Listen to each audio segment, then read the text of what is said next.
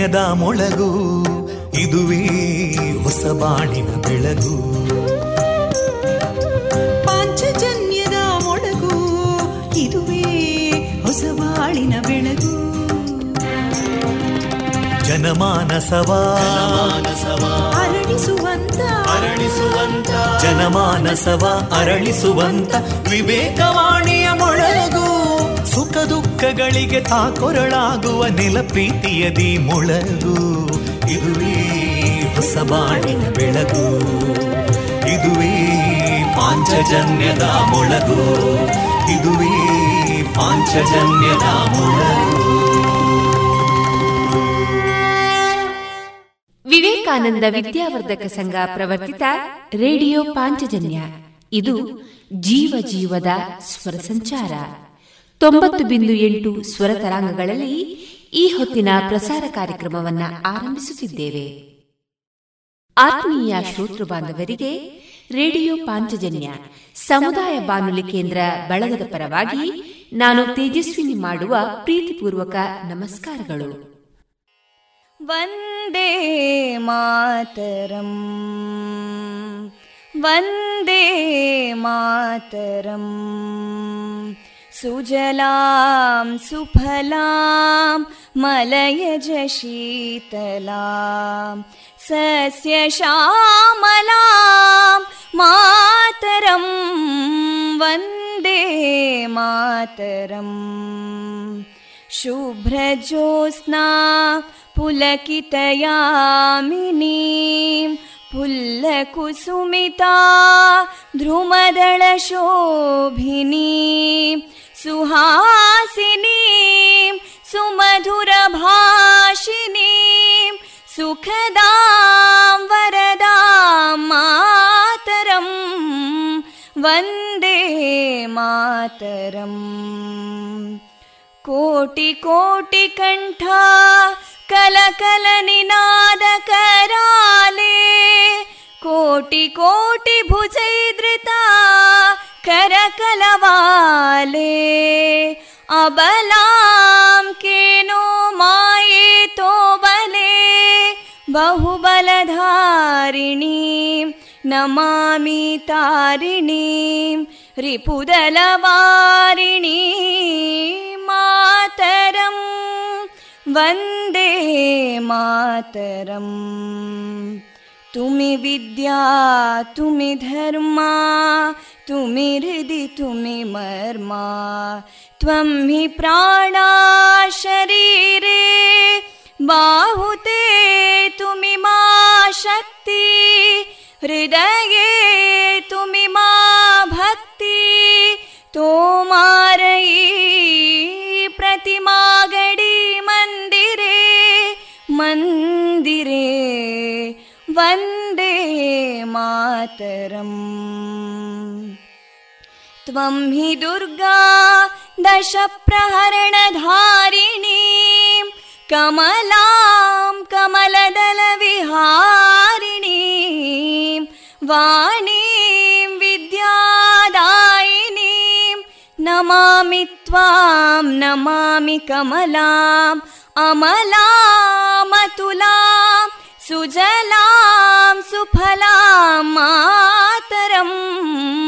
वन्दे मातरम् श्यामलां सरलां सुस्मितां भूषितां धरणी भरणी मातरं वन्दे मातरं वन्दे मातरम्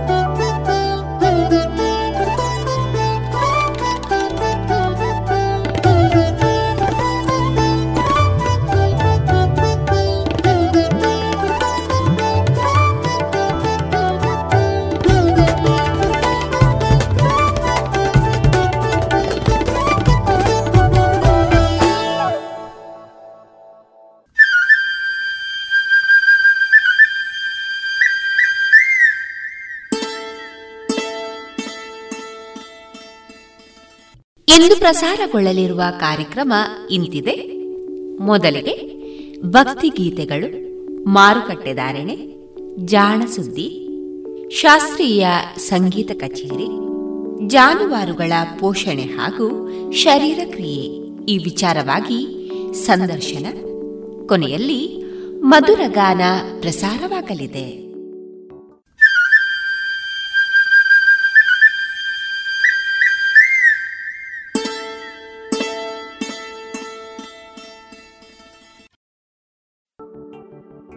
ಇದೀಗ ಭಕ್ತಿ ಗೀತೆಗಳನ್ನ ಕೇಳೋಣ. ಅಮ್ಮ ಶ್ರೀಲಕ್ಷ್ಮೀ ಮನರಮಣಿ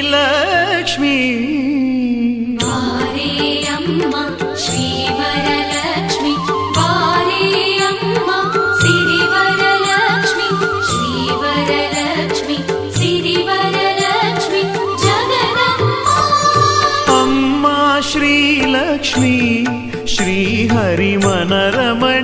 लक्ष्मी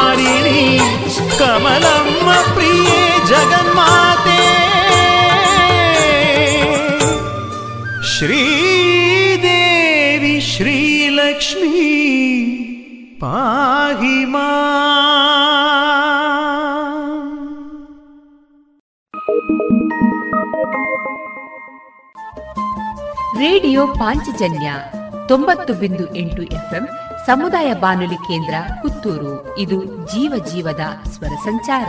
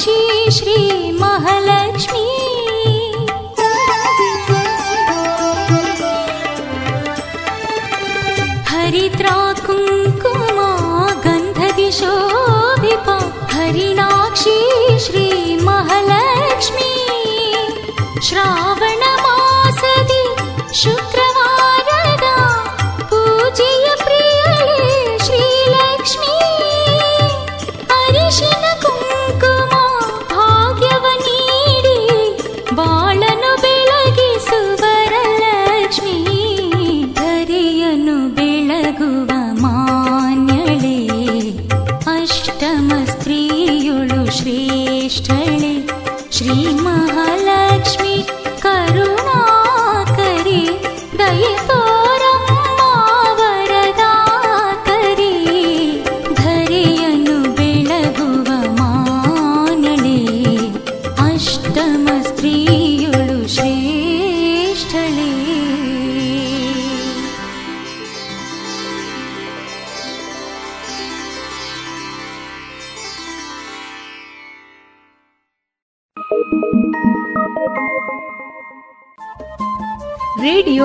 ಪಾಂಚಜನ್ಯ ತೊಂಬತ್ತು ಬಿಂದು ಎಂಟು ಎಫ್ಎಂ ಸಮುದಾಯ ಬಾನುಲಿ ಕೇಂದ್ರ ಪುತ್ತೂರು. ಇದು ಜೀವ ಜೀವದ ಸ್ವರ ಸಂಚಾರ.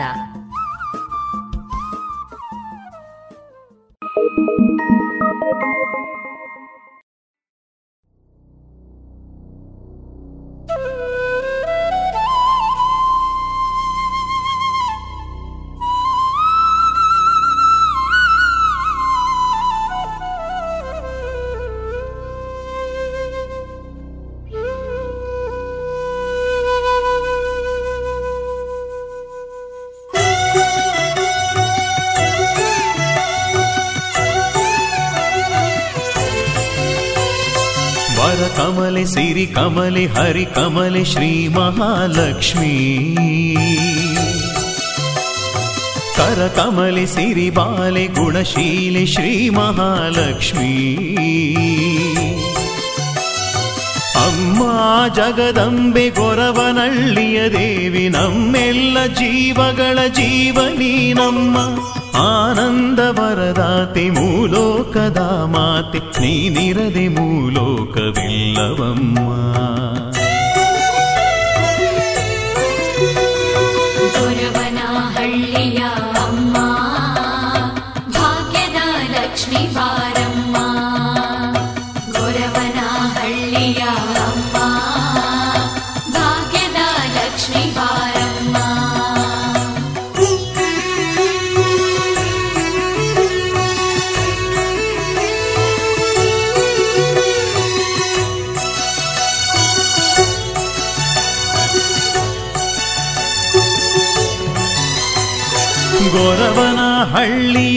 ಬಳೆಯ ಕಿಂಕಿಡಿನಾದ ಮೂಡಿಸಿದ ಜಗದಮ್ಮ ಶ್ರೀಲಕ್ಷ್ಮಿ ಶರಣಮ್ಮ, ಮುತ್ತಿನ ಹಸೆಯಮ್ಮ, ಬಾರೆಯಮ್ಮ. ಗೊರವನ ಹಳ್ಳಿಯಲ್ಲಿ ಬಳೆಯ ಕಿಂಕಿಡಿನಾದ ಮೂಡಿಸಿದ ಜಗದಮ್ಮ, ಶ್ರೀಲಕ್ಷ್ಮಿ ಶರಣಮ್ಮ, ಮುತ್ತಿನ ಹಸೆಯಮ್ಮ, ಬಾರೆಯಮ್ಮ.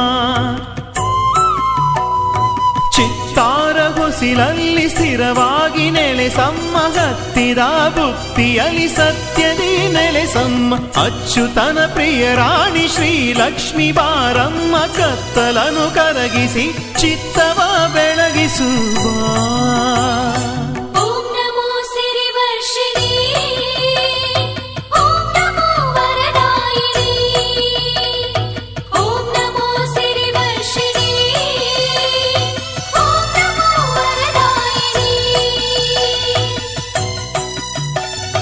ದರ್ಶನವ ನೀಡಮ್ಮ ಶ್ರೀದೇವಿ. ಶ್ರೀ ಗೊರವನ ಹಳ್ಳಿಯ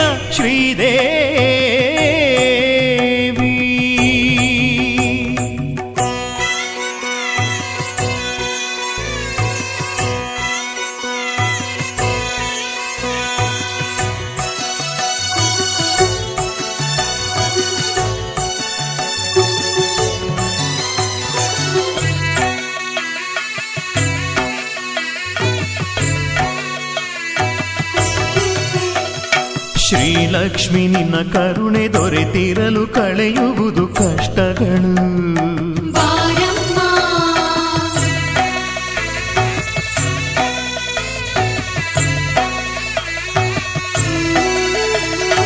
ಭುವಿಯಲ್ಲಿ ನಾವೈದ ಪಾಪಗಳು ಕಾಡಿಸದು ನೀನಿರಲು.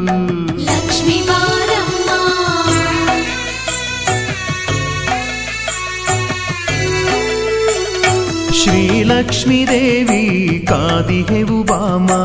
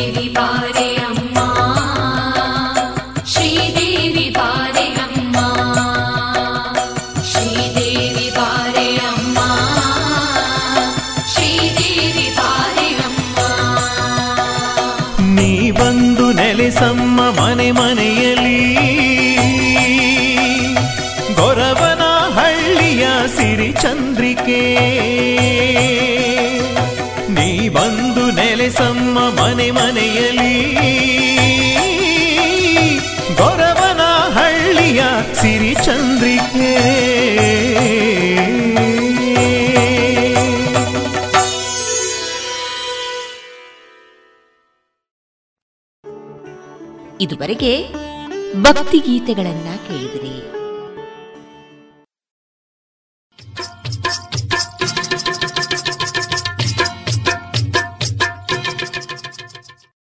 ಮಾರುಕಟ್ಟೆ ಧಾರಣೆ ಇಂತಿದೆ. ಹೊಸ ಅಡಿಕೆ ಇನ್ನೂರ ಇಪ್ಪತ್ತ ಐದರಿಂದ ಮುನ್ನೂರ ಮೂವತ್ತು, ಹಳೆ ಅಡಿಕೆ ಮುನ್ನೂರ ಎಂಬತ್ತ ಆರರಿಂದ ಮುನ್ನೂರ ತೊಂಬತ್ತ ಐದು ಡಬಲ್ ಚೋಲ್ ಮುನ್ನೂರ ತೊಂಬತ್ತ ಒಂದರಿಂದ ನಾಲ್ಕುನೂರು, ಹಳೆ ಪಟೋರ ಇನ್ನೂರರಿಂದ ಮುನ್ನೂರ ಇಪ್ಪತ್ತ ಐದು ಹೊಸ ಪಟೋರ ನೂರ ಎಪ್ಪತ್ತ ಐದರಿಂದ ಇನ್ನೂರ ಅರವತ್ತು, ಹಳೆ ಉಳ್ಳಿಗಡ್ಡೆ ನೂರ ಹತ್ತರಿಂದ ಇನ್ನೂರ ಇಪ್ಪತ್ತ ಐದು ಹೊಸ ಉಳ್ಳಿಗಡ್ಡೆ ನೂರ ಹತ್ತರಿಂದ ನೂರ ಎಂಬತ್ತು, ಹಳೆ ಕರಿಗೋಟು ನೂರ ಹತ್ತರಿಂದ ಇನ್ನೂರ ಇಪ್ಪತ್ತ ಐದು ಹೊಸ ಕರಿಗೋಟು ನೂರ ಹತ್ತರಿಂದ ಇನ್ನೂರ ಹತ್ತು, ಕೊಕ್ಕೋ ಧಾರಣೆ, ಹಸಿ ಕೊಕ್ಕೋ ಐವತ್ತರಿಂದ ಐವತ್ತ ಐದು ಒಣಕೊಕ್ಕೋ ನೂರ ನಲವತ್ತ ಐದರಿಂದ ನೂರ ಎಪ್ಪತ್ತ ಐದು ಕಾಳುಮೆಣಸು ಇನ್ನೂರ ಐವತ್ತರಿಂದ ಮುನ್ನೂರ ಮೂವತ್ತು ರಬ್ಬರ್ ಧಾರಣೆ, ಗ್ರೇಡ್ ನೂರ ಐವತ್ತ ಎಂಟು ರೂಪಾಯಿ, ಲಾಟ್ ನೂರ ಇಪ್ಪತ್ತ ಆರು ರೂಪಾಯಿ ಸ್ಕ್ರಾಪ್ ಒಂದು ಎಂಬತ್ತ ನಾಲ್ಕು ರೂಪಾಯಿ ಸ್ಕ್ರಾಪ್ ಎರಡು ಎಪ್ಪತ್ತ ಆರು ರೂಪಾಯಿ.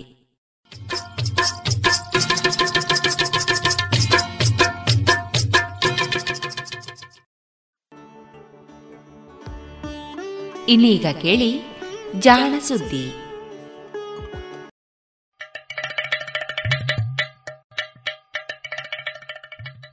ಕೇಳು ಕೇಳು ಕೇಳು ಜಾಣ ಜಾಣ ಸುದಿಯ ಕೇಳು ಕೇಳು ಕೇಳು ಜಾಣ. ಇಂದು ಹಂದು ಮುಂದು ಹಿಂದು ಹರಿವು ತಿಳಿವು ಚುಟುಕು ಬೆರಗು ನಿತ್ಯ ನುಡಿಯುವತ್ತು ತರಲು, ನಿತ್ಯ ನುಡಿಯುವತ್ತು ತರಲು. ಕೇಳಿ ಜಾಣರ, ಜಾಣ ಸುದ್ದಿಯ ಕೇಳು ಕೇಳು ಕೇಳು ಜಾಣ ಜಾಣ ಸುದಿಯ ಕೇಳು ಕೇಳು ಕೇಳು ಜಾಣ. ವೈದ್ಯಕೀಯದಲ್ಲಿ ಆಕಸ್ಮಿಕಗಳು.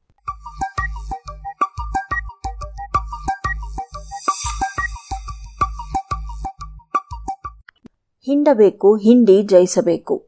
ಭಾಗ ಒಂದು.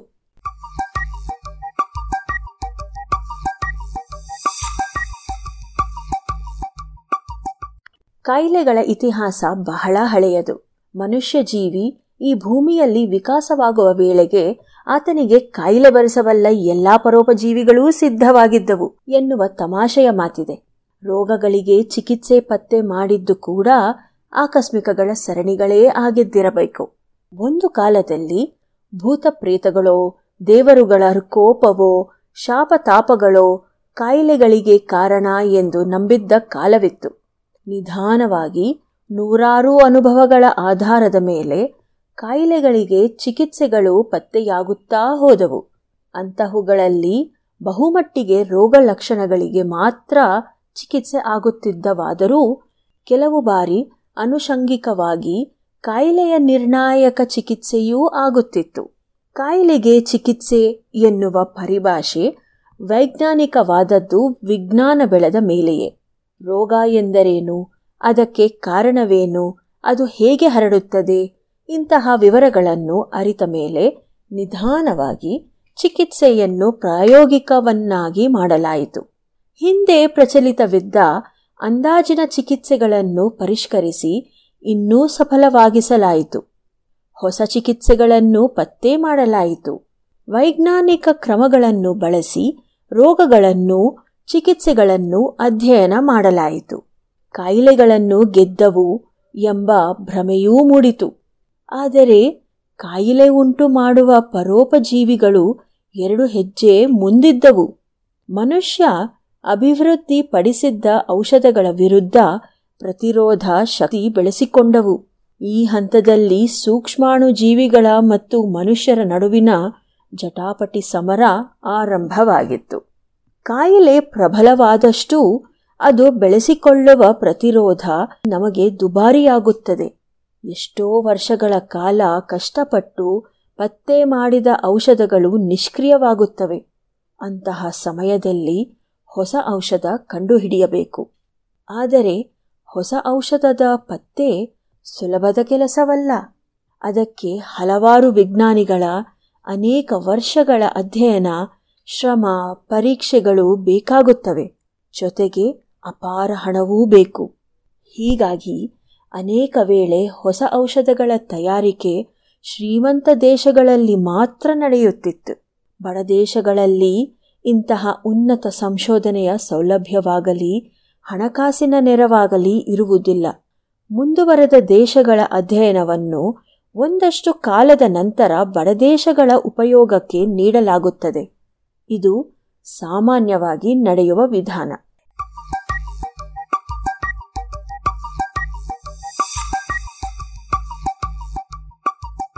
ಆದರೆ ಕಾಯಿಲೆಗಳು ಎಲ್ಲರನ್ನೂ ಒಂದೇ ಸಮನಾಗಿ ಬಾಧಿಸುವುದಿಲ್ಲವಲ್ಲ?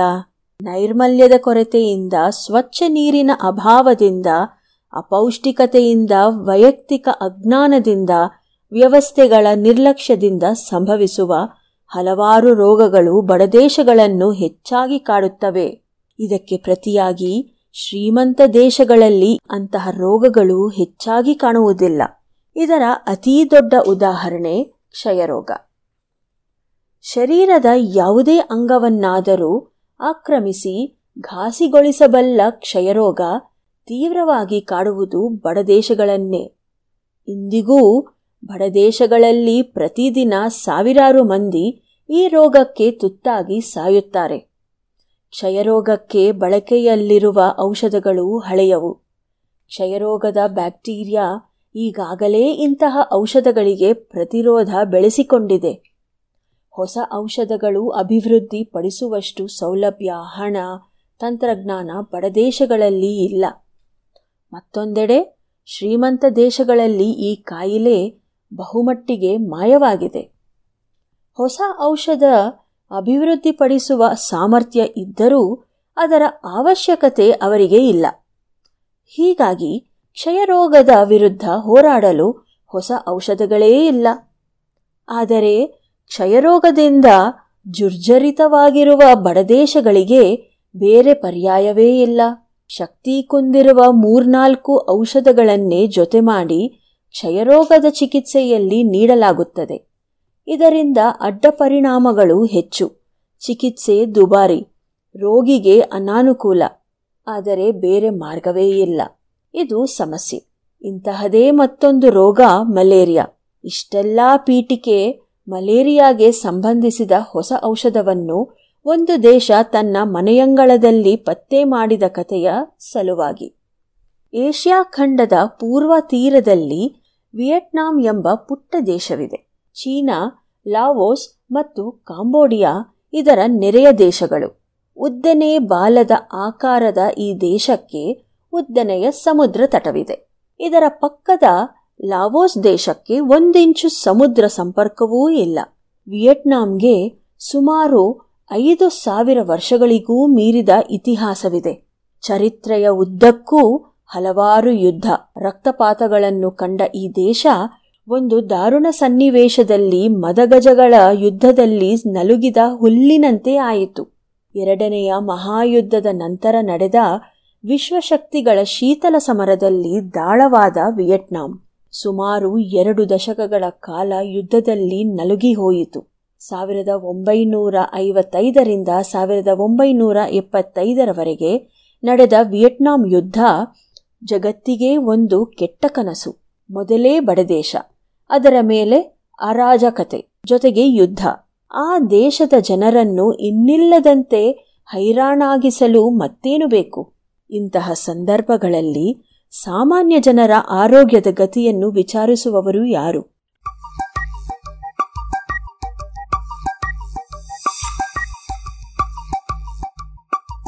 ಯುದ್ಧದ ಕಾರಣದಿಂದ ದೇಶದ ನೈರ್ಮಲ್ಯ, ವೈಯಕ್ತಿಕ ಸ್ವಚ್ಛತೆ, ಶುದ್ಧ ಆಹಾರ ಮೂಲೆಗುಂಪಾಗಿತ್ತು. ಸಾಂಕ್ರಾಮಿಕ ಕಾಯಿಲೆಗಳಿಗೆ ಇಂತಹ ಸಂದರ್ಭಗಳು ಸುಗ್ಗಿ. ಅಂತೆಯೇ ಇತರ ಕಾಯಿಲೆಗಳ ಜೊತೆ ಮಲೇರಿಯಾದ ಆರ್ಭಟ ಕೂಡ ರಕ್ತ ಸಿಕ್ತಾ ವಿಯೆಟ್ನಾಂನಲ್ಲಿ ಮುಗಿಲು ಮುಟ್ಟಿತ್ತು. ಅಂದಿಗೆ ಮಲೇರಿಯಾ ಚಿಕಿತ್ಸೆಯಲ್ಲಿ ಬಳಕೆ ಆಗುತ್ತಿದ್ದ ಕ್ವಿನೀನ್ ಮತ್ತು ಕ್ಲೋರೋಕ್ವಿನ್ ಔಷಧಗಳ ಪರಿಣಾಮ ಕಡಿಮೆಯಾಗಿತ್ತು. ಮನೆ ಗೆದ್ದು ಮಾರು ಗೆಲ್ಲು ಎನ್ನುವಂತೆ ಮಲೇರಿಯಾವನ್ನು ಜಯಿಸದೆ ಯುದ್ಧವನ್ನು ಗೆಲ್ಲಲಾಗದು. ಮಲೇರಿಯಾವನ್ನು ಗೆಲ್ಲಲು ಹೊಸ ಮದ್ದು ಬೇಕು. ಆದರೆ ಹೊಸದನ್ನು ಕಂಡುಹಿಡಿಯುವ ಯಾವುದೇ ಅನುಕೂಲವೂ ಈ ಯುದ್ಧ ಕಾಲದಲ್ಲಿ ಇಲ್ಲ. ಆದಿ ಅಂತ್ಯ ಕಾಣದ ಈ ಚಕ್ರವನ್ನು ಎಲ್ಲಿಂದ ಆರಂಭಿಸಬೇಕು ಎಂಬುದೇ ತಿಳಿಯಲಿಲ್ಲ. ವಿಯೆಟ್ನಾಂಗೆ ಹೆಚ್ಚಿನ ಆಯ್ಕೆಗಳು ಇರಲಿಲ್ಲ. ಬೇರೆ ವಿಧಿಯಿಲ್ಲದೆ ಅದು ತನ್ನ ಮಿತ್ರ ದೇಶವಾದ ನೆರೆಯ ಚೀನಾವನ್ನು ವಿನಂತಿಸಿತು. ಸಾವಿರದ ಒಂಬೈನೂರ ಅರವತ್ತರ ದಶಕದಲ್ಲಿ ಚೀನಾ ದೇಶದ ಪರಿಸ್ಥಿತಿ ಕೂಡ ಚೆನ್ನಾಗಿರಲಿಲ್ಲ. ಸಾಂಸ್ಕೃತಿಕ ಕ್ರಾಂತಿ ಅನುಸರಿಸುತ್ತಿದ್ದ ಅಂದಿನ ಚೀನಾದಲ್ಲಿ ವೈಜ್ಞಾನಿಕ ಸಂಶೋಧನೆಗಳನ್ನು ನಿಷೇಧಿಸಲಾಗಿತ್ತು. ಆದರೆ ವಿಯೆಟ್ನಾಂನ ಮೊರೆಯನ್ನು ನಿರಾಕರಿಸಲು ಚೀನಾಗೆ ಸಾಧ್ಯವಾಗಲಿಲ್ಲ. ಹೀಗಾಗಿ ಇಡೀ ಸಂಶೋಧನೆಯನ್ನು ಜಗತ್ತಿನ ಕಣ್ಣಿಗೆ ಕಾಣದಂತೆ ರಹಸ್ಯವಾಗಿ ಮಾಡುವ ಉದ್ದೇಶದಿಂದ ಸಾವಿರದ ಒಂಬೈನೂರ ಅರವತ್ತೊಂಬತ್ತರಲ್ಲಿ ಒಂದು ಯೋಜನೆಯನ್ನು ಸಿದ್ಧಪಡಿಸಿ, ಅದಕ್ಕೆ ಐದು ನೂರ ನಲವತ್ತ್ಮೂರು ಎಂಬ ಸಂಖ್ಯೆ ನೀಡಿದರು. ಮಲೇರಿಯಾಗೆ ಹೊಸ ಔಷಧ ಕಂಡುಹಿಡಿಯುವುದು ಈ ಯೋಜನೆಯ ಗುರಿ. ಇದಕ್ಕೆ ಮುಖ್ಯಸ್ಥರಾಗಿ ನೇಮಗೊಂಡವರು ಡಾಕ್ಟರ್ ಯುಯುಟು ಎಂಬ ವೈದ್ಯೆ. ಔಷಧ ವಿಜ್ಞಾನದಲ್ಲಿ ಸ್ನಾತಕೋತ್ತರ ಪದವಿ ಪಡೆದಿದ್ದ ಅವರು ಸಾವಿರದ ಒಂಬೈನೂರ ಐವತ್ತೈದರಿಂದ ಚೀನಾದ ಪಾರಂಪರಿಕ ಗಿಡಮೂಲಿಕೆಗಳ ಅಧ್ಯಯನ ಮತ್ತು ಸಂಶೋಧನೆ ಮಾಡುತ್ತಿದ್ದರು. ಅಂದಿನ ಸರ್ಕಾರಿ ವ್ಯವಸ್ಥೆಯಲ್ಲಿ ಒಂದೂವರೆ ದಶಕದ ಅನುಭವ ಅವರನ್ನು ಬಹಳ ಜಾಣೆಯನ್ನಾಗಿ ಮಾಡಿತ್ತು. ಸರ್ಕಾರ ಒಂದು ಯೋಜನೆ ಮಾಡಿದಾಗ ಏನನ್ನು ಅಪೇಕ್ಷಿಸುತ್ತದೆ? ಎಷ್ಟರ ಮಟ್ಟಿಗೆ ನೆರವಾಗುತ್ತದೆ? ಹೇಗೆ ಪರಿಶೀಲಿಸುತ್ತದೆ? ಇವೆಲ್ಲ ಅವರು ಚೆನ್ನಾಗಿ ಅರಿತಿದ್ದರು. ಪ್ರಸ್ತುತ ಈ ರಹಸ್ಯ ಯೋಜನೆಯಲ್ಲಿ ಸರ್ಕಾರದಿಂದ ಹೆಚ್ಚಿನ ಹಣಕಾಸು ಸವಲತ್ತುಗಳನ್ನು ಅಪೇಕ್ಷಿಸುವಂತೆ ಇರಲಿಲ್ಲ. ಹೀಗಾಗಿ ತೀರಾ ಪ್ರಾಥಮಿಕ ಹಂತದಿಂದ ಸಂಶೋಧನೆಯನ್ನು ಆರಂಭಿಸಿ, ಹೊಸದೊಂದು ಔಷಧವನ್ನು ಹುಡುಕುವ ಅನುಕೂಲವಾಗಲಿ, ಸೌಲಭ್ಯವಾಗಲಿ ಅವರಿಗೆ ಇರಲಿಲ್ಲ. ಈ ರೀತಿಯ ಸಂಶೋಧನೆ ಬಹಳ ದುಬಾರಿಯಷ್ಟೇ ಅಲ್ಲ, ಸಮಯ ಹಿಡಿಯುವಂತಹ ಪ್ರಕ್ರಿಯೆ ಕೂಡ. ಆದರೆ ಡಾಕ್ಟರ್ ಟು ಅವರಿಗೆ ಸರ್ಕಾರ ಹಣವನ್ನಾಗಲಿ, ಸಮಯವನ್ನಾಗಲಿ ಹೆಚ್ಚಾಗಿ ನೀಡುವುದಿಲ್ಲ ಎಂಬ ಸತ್ಯ ಚೆನ್ನಾಗಿ ತಿಳಿದಿತ್ತು. ಆದರೆ ಕೆಲಸವಂತೂ ಆಗಲೇಬೇಕು. ಇದು ಹೇಗೆ ಸಾಧ್ಯ? ಡಾಕ್ಟರ್ ಟು ಅವರಿಗೆ ಚೀನಾ ದೇಶದ ಪಾರಂಪರಿಕ ಗಿಡಮೂಲಿಕೆಗಳ ವೈದ್ಯದ ಬಗ್ಗೆ ಸಾಕಷ್ಟು ಜ್ಞಾನವಿತ್ತು. ಅದು ಒಂದು ರೀತಿಯ ನಿರ್ಲಕ್ಷ್ಯಕ್ಕೆ ಒಳಗಾಗಿದ್ದ ವಿಷಯ. ಅದರಲ್ಲಿ ಸತ್ಯವನ್ನು ಅರಸುವ ತಾಳ್ಮೆ ಯಾರಿಗೂ ಇರಲಿಲ್ಲ. ಜೊತೆಗೆ ಹಿಂದಿನ ಪರಂಪರೆಯ ಗ್ರಂಥಗಳಲ್ಲಿ ಇದ್ದ ಭಾಷೆ, ಸಸ್ಯಗಳ ವರ್ಣನೆ, ಹೆಸರುಗಳು ಇವೆಲ್ಲ ಆಧುನಿಕ ಚೀನಿಯರಿಗೆ ಅರ್ಥವಾಗುವುದು ಕಷ್ಟವಿತ್ತು. ಹಿತ್ತಲ ಗಿಡ ಮದ್ದಲ್ಲ ಎಂಬ ಗಾದೆ ಪ್ರಾಯಶಃ ಜಾಗತಿಕ ವ್ಯಾಪ್ತಿ ಪಡೆದಿದೆ ಅನಿಸುತ್ತದೆ.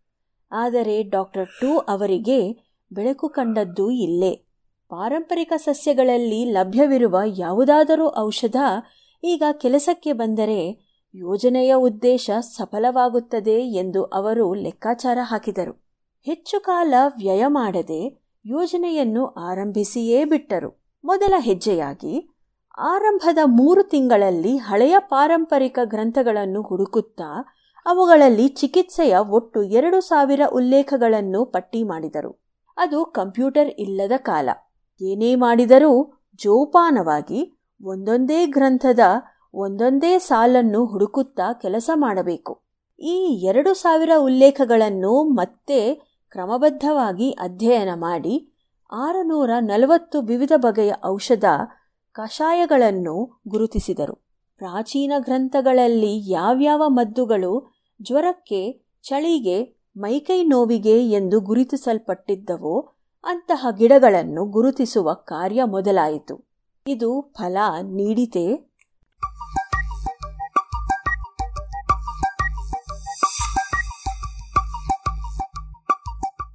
ಇದು ಇಂದಿನ ವೈದ್ಯಕೀಯದಲ್ಲಿ ಆಕಸ್ಮಿಕಗಳು. ರಚನೆ ಕಿರಣ್ ಸೂರ್ಯ, ಜಾಣಧ್ವನಿ ಅಶ್ವಿನಿ.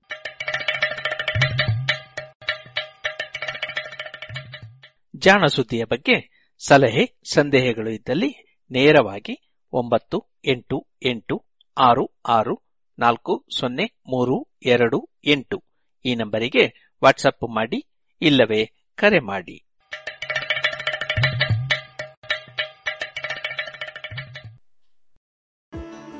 ಇದುವರೆಗೆ ಜಾಣ ಸುದ್ದಿ ಕೇಳಿದಿರಿ अब पूरे भारत के लिए एक राशन कार्ड की व्यवस्था भी हो रही है यानी एक राष्ट्र एक ration card one nation one ration card इसका सबसे बड़ा लाभ उन गरीब साथियों को मिलेगा जो रोजगार या दूसरी आवश्यकताओं के लिए अपना गांव छोड़ करके कहीं और जाते हैं ಪ್ರಧಾನಮಂತ್ರಿ ನರೇಂದ್ರ ಮೋದಿ ಅವರ ಈ ವಿಜ್ಞಾನದ ಎನ್ಎಫ್ಎಸ್ಎ ಲಾಭಾರ್ಥಿಗಳಿಗಾಗಿ ರೂಪಿಸಲಾಗಿದೆ ಒಂದು ದೇಶ ಒಂದು ಪಡಿತರ ಚೀಟಿಯ ವ್ಯವಸ್ಥೆ ತಮ್ಮ ಚಾಲತಿಯಲ್ಲಿರುವ ಪಡಿತರ ಚೀಟಿಯಿಂದಲೇ ದೇಶದ ಯಾವುದೇ ಭಾಗದಲ್ಲಿ ಯಾವುದೇ ಪಡಿತರ ಅಂಗಡಿಯಿಂದ ಲಾಭವನ್ನು ತೆಗೆದುಕೊಳ್ಳಬಹುದು ಯೋಜನೆ ಹಾಗೂ ಇತರ ಮಾಹಿತಿಗಳಿಂದ ಪ್ರಯೋಜನಗಳನ್ನು ಪಡೆಯಲು ಟೋಲ್ ಫ್ರೀ ಸಂಖ್ಯೆ ಒಂದು ನಾಲ್ಕು ನಾಲ್ಕು ನಾಲ್ಕು ಐದಿಗೆ ಸಂಪರ್ಕಿಸಿ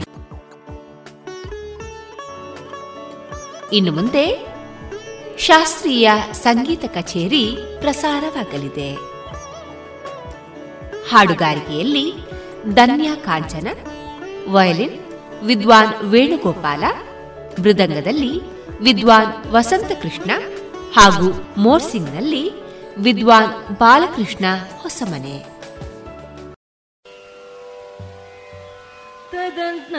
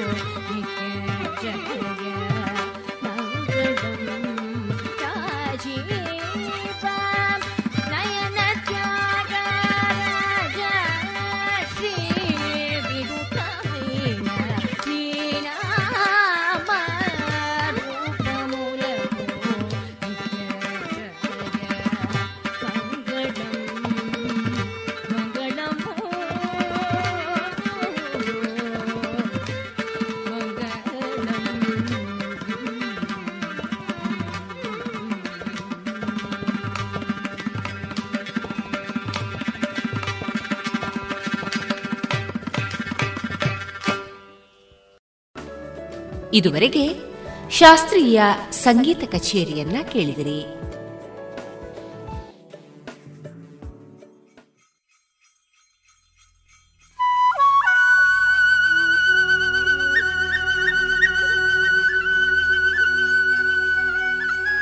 ಇನ್ನು ಮುಂದೆ ಜಾನುವಾರುಗಳ ಪೋಷಣೆ ಹಾಗೂ ಶರೀರ ಕ್ರಿಯೆ ಈ ವಿಚಾರವಾಗಿ ಹಿರಿಯ ವಿಜ್ಞಾನಿಗಳಾದ ಡಾಕ್ಟರ್ ಶಿವಕುಮಾರ್ ಅವರೊಂದಿಗಿನ ಸಂದರ್ಶನವನ್ನ ಕೇಳೋಣ ಈ ಸಂದರ್ಶನದ ಜೊತೆಗಿದ್ದಾರೆ ಡಾಕ್ಟರ್ ಸತೀಶ್ ರಾವ್ ಸರಿಗ ಅಡಿಕೆ ಹಾಳೆ ಹುಡಿ ನಮಗೆ ಯಥೇಚ್ಛವಾಗಿ ಸಿಗ್ತದೆ ಹಾಗೂ ಮಾಡ್ಬೋದು ನಾವು ಅದಕ್ಕೆ ಕೊಡೋ ಕ್ರಮದಲ್ಲಿ ಏನಾದರೂ ಎನ್ರಿಚ್ ಮಾಡಿ ನಾವು ಫೀಡ್ ಮಾಡಬಹುದು ಹೌದು, ಅದರ. ಮೌಲ್ಯವನ್ನ.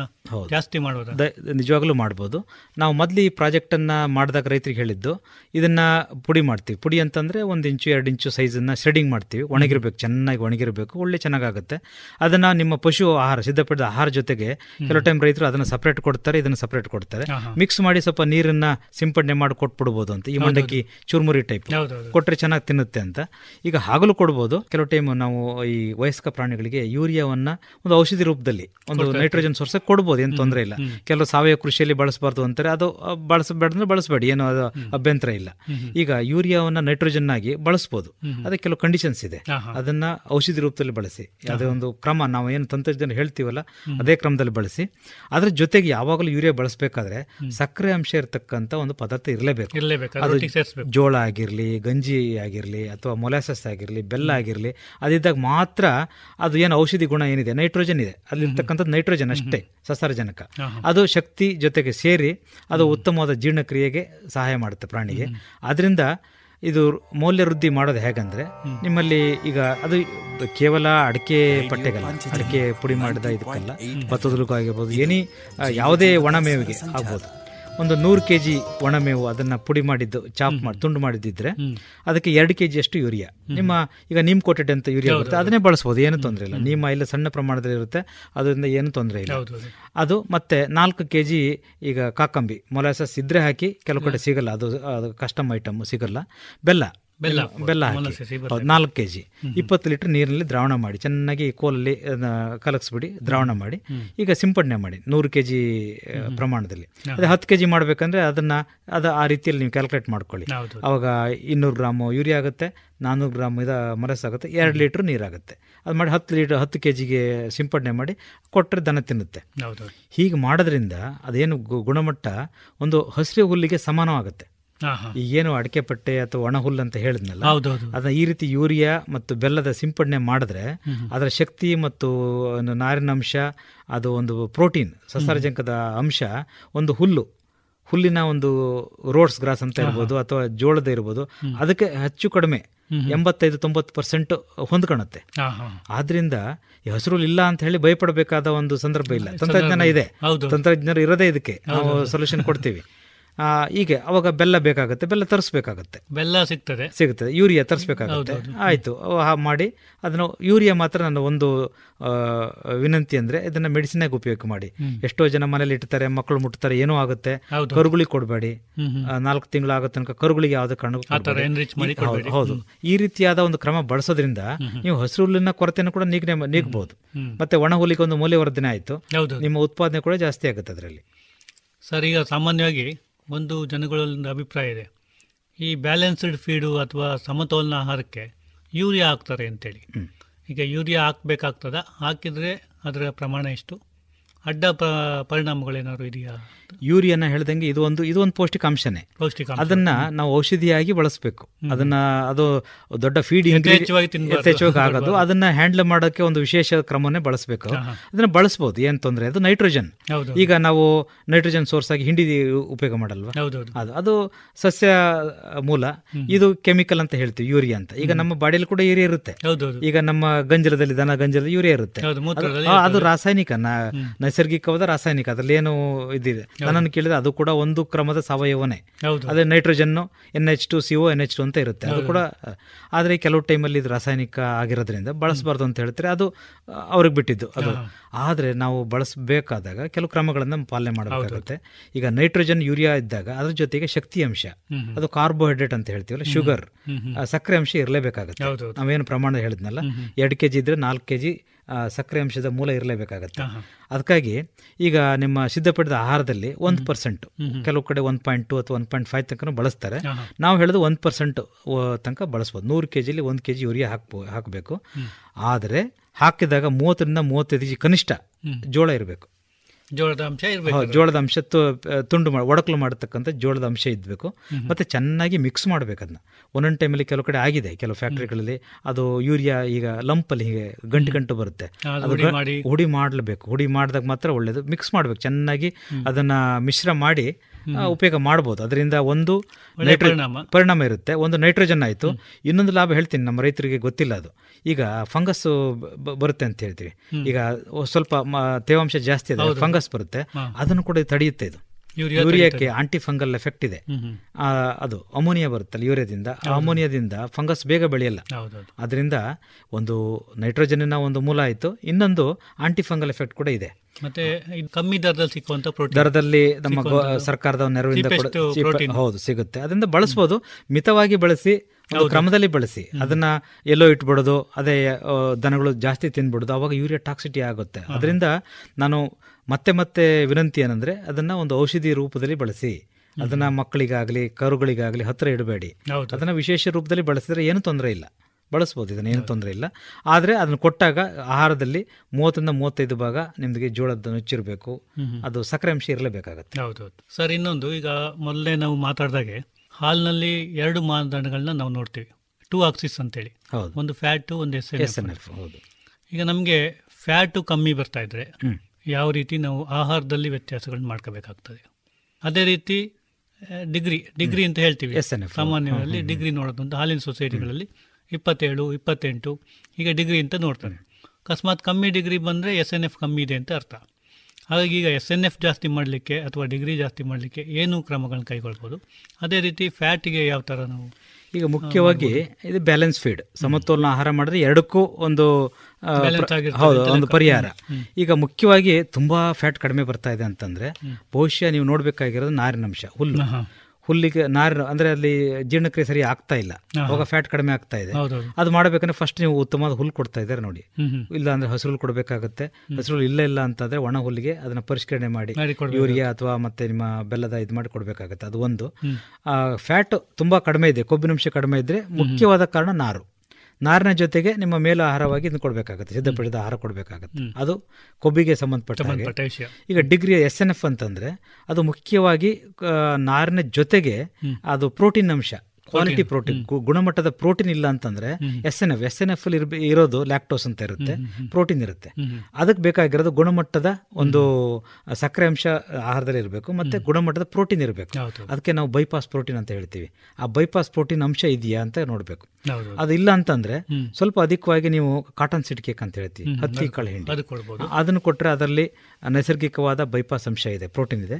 ಮತ್ತೆ ನಿಮ್ಮ ಇದರಲ್ಲಿ ನಿಮ್ಮ ವಿಶೇಷವಾಗಿ ಕರಾವಳಿ ಪ್ರದೇಶದಲ್ಲಿ ನೀವು ತೆಂಗಿನ ಹಿಂಡಿ. ಹೌದು. ತೆಂಗಿನ ಎಣ್ಣೆ ತೆಗೆದ ಹಿಂಡಿ ಸಿಗುತ್ತಲ್ಲ ಅದರಲ್ಲೂ ಕೂಡ ಬೈಪಾಸ್ ಅಂಶ ಜಾಸ್ತಿ ಇದೆ.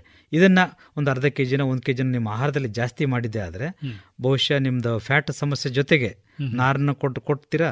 ಅದ್ರ ಜೊತೆಗೆ ಈ ಹಿಂಡಿಯನ್ನು ಕೊಟ್ಟಾಗ ಎಸ್ ಎನ್ ಎಫ್ ಕೂಡ ಇಂಪ್ರೂವ್ ಆಗುತ್ತೆ. ಈಗ ಜೋಳ ಏನಾದರೂ ಜಾಸ್ತಿ ಕೊಡೋದ್ರಿಂದ ಎಸ್ ಎನ್ ಎಫ್ ಇಂಪ್ರೂವ್ ಆಗ್ತದೆ? ಆಗುತ್ತೆ. ಯಾಕಂದ್ರೆ ಜೋಳದಲ್ಲಿ ಶಕ್ತಿ ಇರೋದ್ರಿಂದ ನಾರಿನ ಜೊತೆಗೆ ಹುಲ್ಲಿನ ಜೊತೆಗೆ ಜೋಳ ಒಂದು ಈಗ ಫ್ಯಾಟ್ ಸಮಸ್ಯೆ ತುಂಬಾ ಇದ್ದೆ ಒಂದು ಅರ್ಧ ಕೆ ಜಿ ಅಥವಾ ಒಂದು ಕೆ ಜಿ ಕೊಟ್ಟರೆ ಆಗುತ್ತೆ. ನಿಮ್ಗೆ ಫ್ಯಾಟು ಇಂಪ್ರೂವ್ ಆಗುತ್ತೆ. ಹಾಲಿನ ಇಳುವರಿ ಕೂಡ ಜಾಸ್ತಿ ಆಗುತ್ತೆ. ನಾವು ನೋಡಿದೆ ನಮ್ಮ ಕೆಲವು ಇದರಲ್ಲಿ ರಾಗಿ ನುಚ್ಚನ್ನು ಕೊಟ್ಟಿದ್ದೇವೆ ಜೋಳದ ನುಚ್ಚನ್ನು ಕೊಟ್ಟಿದ್ದೇವೆ. ಒಂದು ಲೀಟರ್ ಹಾಲು ಜಾಸ್ತಿ ಆಗುತ್ತೆ. ಮತ್ತೆ ಕೊಬ್ಬು ಕೂಡ ಈಗ ಮೂರು ಪಾಯಿಂಟ್ ಒಂದು ಇದ್ದಿದ್ದು ಮೂರು ಪಾಯಿಂಟ್ ನಾಲ್ಕು ತನಕ ಹೋಗಿದೆ. ಆಗುತ್ತೆ. ಆಗುತ್ತೆ. ಯಾಕಂದ್ರೆ ಅಂತ ಸಂದರ್ಭದಲ್ಲಿ ಪ್ರಾಣಿಗೆ ಏನು ಶಕ್ತಿಯ ಕೊರತೆ ಇತ್ತಲ್ವ? ಆ ಶಕ್ತಿ ನೀಗದಂಗಾಗುತ್ತೆ. ಅವಾಗ ಹಾಲಿನ ಗುಣಮಟ್ಟ ಜಾಸ್ತಿ. ಗುಣಮಟ್ಟ ಜಾಸ್ತಿ ಆಗುತ್ತೆ. ಇದನ್ನೆಲ್ಲ ನಾವು ಸ್ಟ್ರಾಟಜಿಕ್ ಫೀಡಿಂಗ್ ಅಂತ ಹೇಳ್ತೀವಿ. ಆ ಸಂದರ್ಭಕ್ಕೆ ತಕ್ಕಂಗೆ ಆ ರೈತನಿಗೆ ಅನುಗುಣವಾಗಿ ಅವನನ್ನು ಸ್ಟಡಿ ಮಾಡಿಬಿಟ್ಟು ಅಧ್ಯಯನ ಮಾಡಿ ಎಷ್ಟು ಹಾಲು ಕೊಡ್ತಾ ಇತ್ತು ಆ ಪ್ರಾಣಿಯ ಏನು ಕ್ರಿಯೆ ಏನಿದೆ ಅವನು ಏನು ಕೊಡ್ತಾ ಇದ್ದಾನೆ ಅದೆಲ್ಲ ಅಧ್ಯಯನ ಮಾಡಿ ನೋಡಪ್ಪ ಇಷ್ಟು ಕೊಡು ಇನ್ನು ಇಲ್ಲಿ ಕೊರತೆ ಇದೆ ನೀನು ಇದನ್ನ ಕೊಡ್ತಾ ಇಲ್ಲ ಅಂತ ಹೇಳಿ ಹಾಕಿದ್ರೆ. ಬರ್ತಾ ಇದೆ. ಈಗ ಜೋಳ ಚೆನ್ನಾಗಿ ಕೊಡ್ತಾ ಇದ್ದಾನೆ ಪ್ರೋಟೀನೇ ಇಲ್ಲ. ಅವಾಗ ನಾವು ಹೇಳ್ತೀವಿ ಒಂದು ಒಂದು ಅರ್ಧ ಕೆಜಿನೋ ಮುಕ್ಕಾಲು ಒಂದು ಕೆಜಿನೋ ನಿಮ್ಮ ಸ್ಥಳೀಯವಾಗಿ ಸಿಕ್ಕಿರ್ತಕ್ಕಂಥ ಹತ್ತಿ ಹಿಂಡಿನೋ ಇದನ್ನ ತೆಂಗಿನ ಹಿಂಡಿ. ಹಾಕಿದಾಗ ಅದು ಸ್ವಾಭಾವಿಕವಾಗಿ ಹಾಲು ಜಾಸ್ತಿ ಆಗುತ್ತೆ. ಇದನ್ನು ನಾವು ಸ್ಟ್ರಾಟಜಿಕ್ ಫೀಡಿಂಗ್ ಸಂದರ್ಭಕ್ಕೆ ಅನುಗುಣವಾದಕ್ಕಂಥ ತಂತ್ರಜ್ಞಾನಗಳು. ಆ ಸಂದರ್ಭದಲ್ಲಿ ಏನು ಅವೈಲಬಿಲಿಟಿ ಇದೆ ಹೌದು ಅದನ್ನು ನಾವು ಹೇಳಬೇಕಾಗುತ್ತೆ ಹೌದು. ಸರ್ ಈಗ ಇಲ್ಲಿ ಮೊದಲಿಂದಲೂ ತುಂಬ ಹಳೆಯ ಮೊದಲಿನ ಕಾಲದಿಂದಲೂ ದನಗಳಿಗೆ ಗಂಜಿ ಮಾಡಿ ಕೊಡುವಂಥ ಯಾಕೆಂದರೆ ಮೊದಲು ಭತ್ತ ಎಲ್ಲ ಚೆನ್ನಾಗಿ ಬೆಳೀತಾ ಇದ್ರು ಹೌದು. ಭತ್ತನ್ನು ಹಾಕಿ ಆ ಅಕ್ಕಿಯನ್ನು ಹಾಕಿ ಗಂಜಿ ಮಾಡಿ ಅದಕ್ಕೆ ಕಾಡಲ್ಲಿ ಸಿಕ್ಕುವಂಥ ಸೊಪ್ಪು ಇದೆಲ್ಲ ಹಾಕಿ ಚೆನ್ನಾಗಿ ಬೇಯಿಸಿ ಕೊಡ್ತಾಯಿದ್ರು ಈಗಿನ ಕಾಲದಲ್ಲೂ ನಮ್ಮ ಕೆಲವರು ಹೈನುಗಾರರು ಅದೇ ಪದ್ಧತಿಯನ್ನು ಮುಂದುವರಿಸ್ತಾ ಇದ್ದಾರೆ. ಸಮಸ್ಯೆ ಏನು ಅಂತಂದರೆ ಈಗ ಸೊಪ್ಪನ್ನೆಲ್ಲ ತಂದು ಬೇಯಿಸ್ಲಿಕ್ಕಾಗೋದಿಲ್ಲ. ಆದರೆ ಇವ್ರೇನು ಮಾಡ್ತಾರೆ? ಖಾಲಿ ಅಕ್ಕಿಯನ್ನೇ ಬೇಯಿಸಿ ಫೀಡ್ ಮಾಡ್ತಾರೆ. ಇದು ಈ ಥರ ಬೇಯಿಸಿ ಫೀಡ್ ಮಾಡೋ ಅಗತ್ಯ ಇದೆ. ದನಗಳಿಗೆ ಪ್ರಾಣಿಗಳು ಬೇಯಿಸಿದ ಆಹಾರ ಅಗತ್ಯ ಇದೆಯಾ? ಅಥವಾ ಮಾಮೂಲಿ ಆಹಾರ ಕೊಟ್ಟರೆ ಆಗ್ತದೆ? ಈಗ ಉತ್ತಮವಾದ ಪ್ರಶ್ನೆ ಇದೆ. ಇದನ್ನ ಸಾಕಷ್ಟು ಕಡೆ ನಾನು ಹೇಳಿದ್ದೇನೆ ಇದನ್ನ. ಈಗ ಕರುಗಳಿಗೆ ಹದಿನೈದು ಇಪ್ಪತ್ತು ದಿನದ ತನಕ ಹೊಟ್ಟೆ ಬೆಳೀತಾ ಇರುತ್ತೆ. ಅಂತ ಟೈಮಲ್ಲಿ ಕೊಟ್ಟರೆ ಏನು ತೊಂದರೆ ಇಲ್ಲ. ಅದು ಒಂದು ತಿಂಗಳ ತನಕ ಅದು ಹೊಟ್ಟೆ ಬೆಳೀತಾ ಇರುತ್ತೆ. ಅದು ಸಿಂಪಲ್ ಸ್ಟಮಕ್ ಅಂತ ಹೇಳಿದ್ರೆ ಒಂದು ಹೊಟ್ಟೆ ಇರ್ತಕ್ಕಂಥ ಮಾಮೂಲಿ. ನಮ್ಮ ಹಾಗೆ. ಆ ಟೈಮಲ್ಲಿ ಅದನ್ನ ಗಂಜಿ ಮಾಡಿ ಗಂಜಿ ಟೈಪಲ್ಲಿ ಕೊಟ್ಟು ಅಥವಾ. ಹಾಗೆ ಕೊಟ್ಟರೆ ಏನು ತೊಂದರೆ ಇಲ್ಲ. ಆದರೆ ಈ ವಯಸ್ಕ ನೀವು ಪ್ರಾಣಿಗಳು ನಾಲ್ಕು ತಿಂಗಳು ಐದು ತಿಂಗಳು ಅಥವಾ ಎರಡು ವರ್ಷದ ಹಸುಗಳಿ ಬೇಯಿಸ್ತಕ್ಕಂಥ ಒಂದು ಅವಶ್ಯಕತೆ ಇರಲ್ಲ. ಹೌದು ಯಾಕಂದ್ರೆ ಹೊಟ್ಟೆಯಲ್ಲೇ ಅದು ತಾಪಮಾನ ಮೂವತ್ತೆಂಟು ಮೂವತ್ತೊಂಬತ್ತು ಡಿಗ್ರಿ ಇರುತ್ತೆ ಮತ್ತೆ ಜಗಿಯುತ್ತೆ. ಅಲ್ಲಿ ಕ್ರಿಮಿಗಳು ತಮ್ಮ ಕೆಲಸ ತಾವು ಮಾಡ್ಲಿಕ್ಕೆ ಇದೆ ರೆಡಿ ಇದ್ದಾರೆ. ಸೊ ಅವಾಗ ಮತ್ತೆ ನಾವು ಅದನ್ನ ಬೇಯಿಸಿ ಮಾಡಿ ಮತ್ತೆ ಅದಕ್ಕೆ ನಿಮಗೆ ಗ್ಯಾಸ್ ಬೇಕಾಗುತ್ತೆ ಉರುವಲು ಬೇಕಾಗುತ್ತೆ ಅದನ್ನೆಲ್ಲ ಮಾಡೋ ಅವಶ್ಯಕತೆ ಇರಲ್ಲ. ತು ಪೀಸ್ ಮಾಡಿ. ಈಗ ನಿಮಗೆ ಜೋಳದ ಇದಿದೆ ಅದನ್ನ ಒಡಕಲು ಮಾಡಿ. ಅದನ್ನ ಗ್ರೈಂಡ್ ಮಾಡಿ ಕ್ರಶ್ ಮಾಡಿ. ಅದ್ರ ಬದಲು ಜ ಬೇಯಿಸೋದ್ರಿಂದ ಏನೋ ಅಧಿಕ ಲಾಭ ಇಲ್ಲ. ಅಧಿಕ ಲಾಭ ಇಲ್ಲ. ನೀವು ಹಾಗೆ ಕೊಡಿ. ಅದನ್ನ ಹೊಟ್ಟೆಯಲ್ಲಿ ಜಗಲಿಕ್ಕೆ ಒಂದು ಮೆಕ್ಯಾನಿಸಮ್ ಇದೆ. ಕ್ರಿಯೆ ಇದೆ. ಹೊಟ್ಟೆಯಲ್ಲಿ ಮಾಡ್ಲಿಕ್ಕೆ ಕ್ರಿ- ಕ್ರಿಮಿಗಳಿದಾವೆ. ಅದು ಕೆಲಸ ಮಾಡ್ತದೆ. ಇದು ಕರುಗಳಿಗೆ ಕೊಡ್ಬೋದು. ಏನಾದರೂ ಹುಷಾರಿಲ್ಲ ಪ್ರಾಣಿ ಜಗಲಿಕ್ಕೆ ಆಗಲ್ಲ ಅಂತ ಟೈಮಲ್ಲಿ ಈಗ ಹುಷಾರಿಲ್ದಕ್ಕಂಥ ಪ್ರಾಣಿಗಳಿಗೆ ಸ್ವಲ್ಪ ದಿನ ಮಟ್ಟಿಗೆ ಕೊಡ್ಬೋದು. ಈಗ ಫುಟ್ ಅಂಡ್ ಮೂವತ್ತು ಕಾಯಿಲೆ ಬಂದಾಗ ಅಂತ ಟೈಮಲ್ಲಿ ಜಗಲಿಕ್ಕೆ ಆಗಲ್ಲ. ಬಾಯಲ್ಲೆಲ್ಲ ಹುಣ್ಣಾಗಿರುತ್ತೆ. ಅಂತ ಟೈಮಲ್ಲಿ ವಿಶೇಷವಾಗಿ ಕೊಡಿ. ಯಾಕಂದ್ರೆ ಅದು ಆ, ಸಿಕ್ ಅನಿಮಲ್ ಅದು ಹುಷಾರಿಲ್ಲ. ಅಂತ ಟೈಮಲ್ಲಿ ಕೊಟ್ರೆ ಏನು ತೊಂದರೆ ಇಲ್ಲ. ಆದರೂ ಆದರೆ ಆರೋಗ್ಯವಂತ ಪ್ರಾಣಿಗಳಿಗೆ ಕೊಡ್ತಕ್ಕಂಥ ಒಂದು ಯಾವುದೋ ಅವಶ್ಯಕತೆ ಇರಲ್ಲ. ಬೇಯಿಸಿ ಕೊಡ್ತಕ್ಕಂಥ ಅವಶ್ಯಕತೆ ಇರಲ್ಲ. ಅದ್ರ ಜೊತೆಗೆ ಕೆಲವು ಟೈಮ್ ನೆನೆಸ್ಬಿಡ ಕೊಡ್ತಾರೆ. ರಾತ್ರಿ ಎಲ್ಲ ನೆನೆಸಿಟ್ಟು ಬೆಳಿಗ್ಗೆ ಅದು ಕೂಡ ಏನು ಅವಶ್ಯಕತೆ ಇರಲ್ಲ. ಯಾಕಂದ್ರೆ ಎಂಟು ಗಂಟೆ ಆರು ಗಂಟೆಯಲ್ಲಿ ನೆನೆಸಿದ್ರೆ ಹುಳಿ ಆಗೋಗುತ್ತೆ.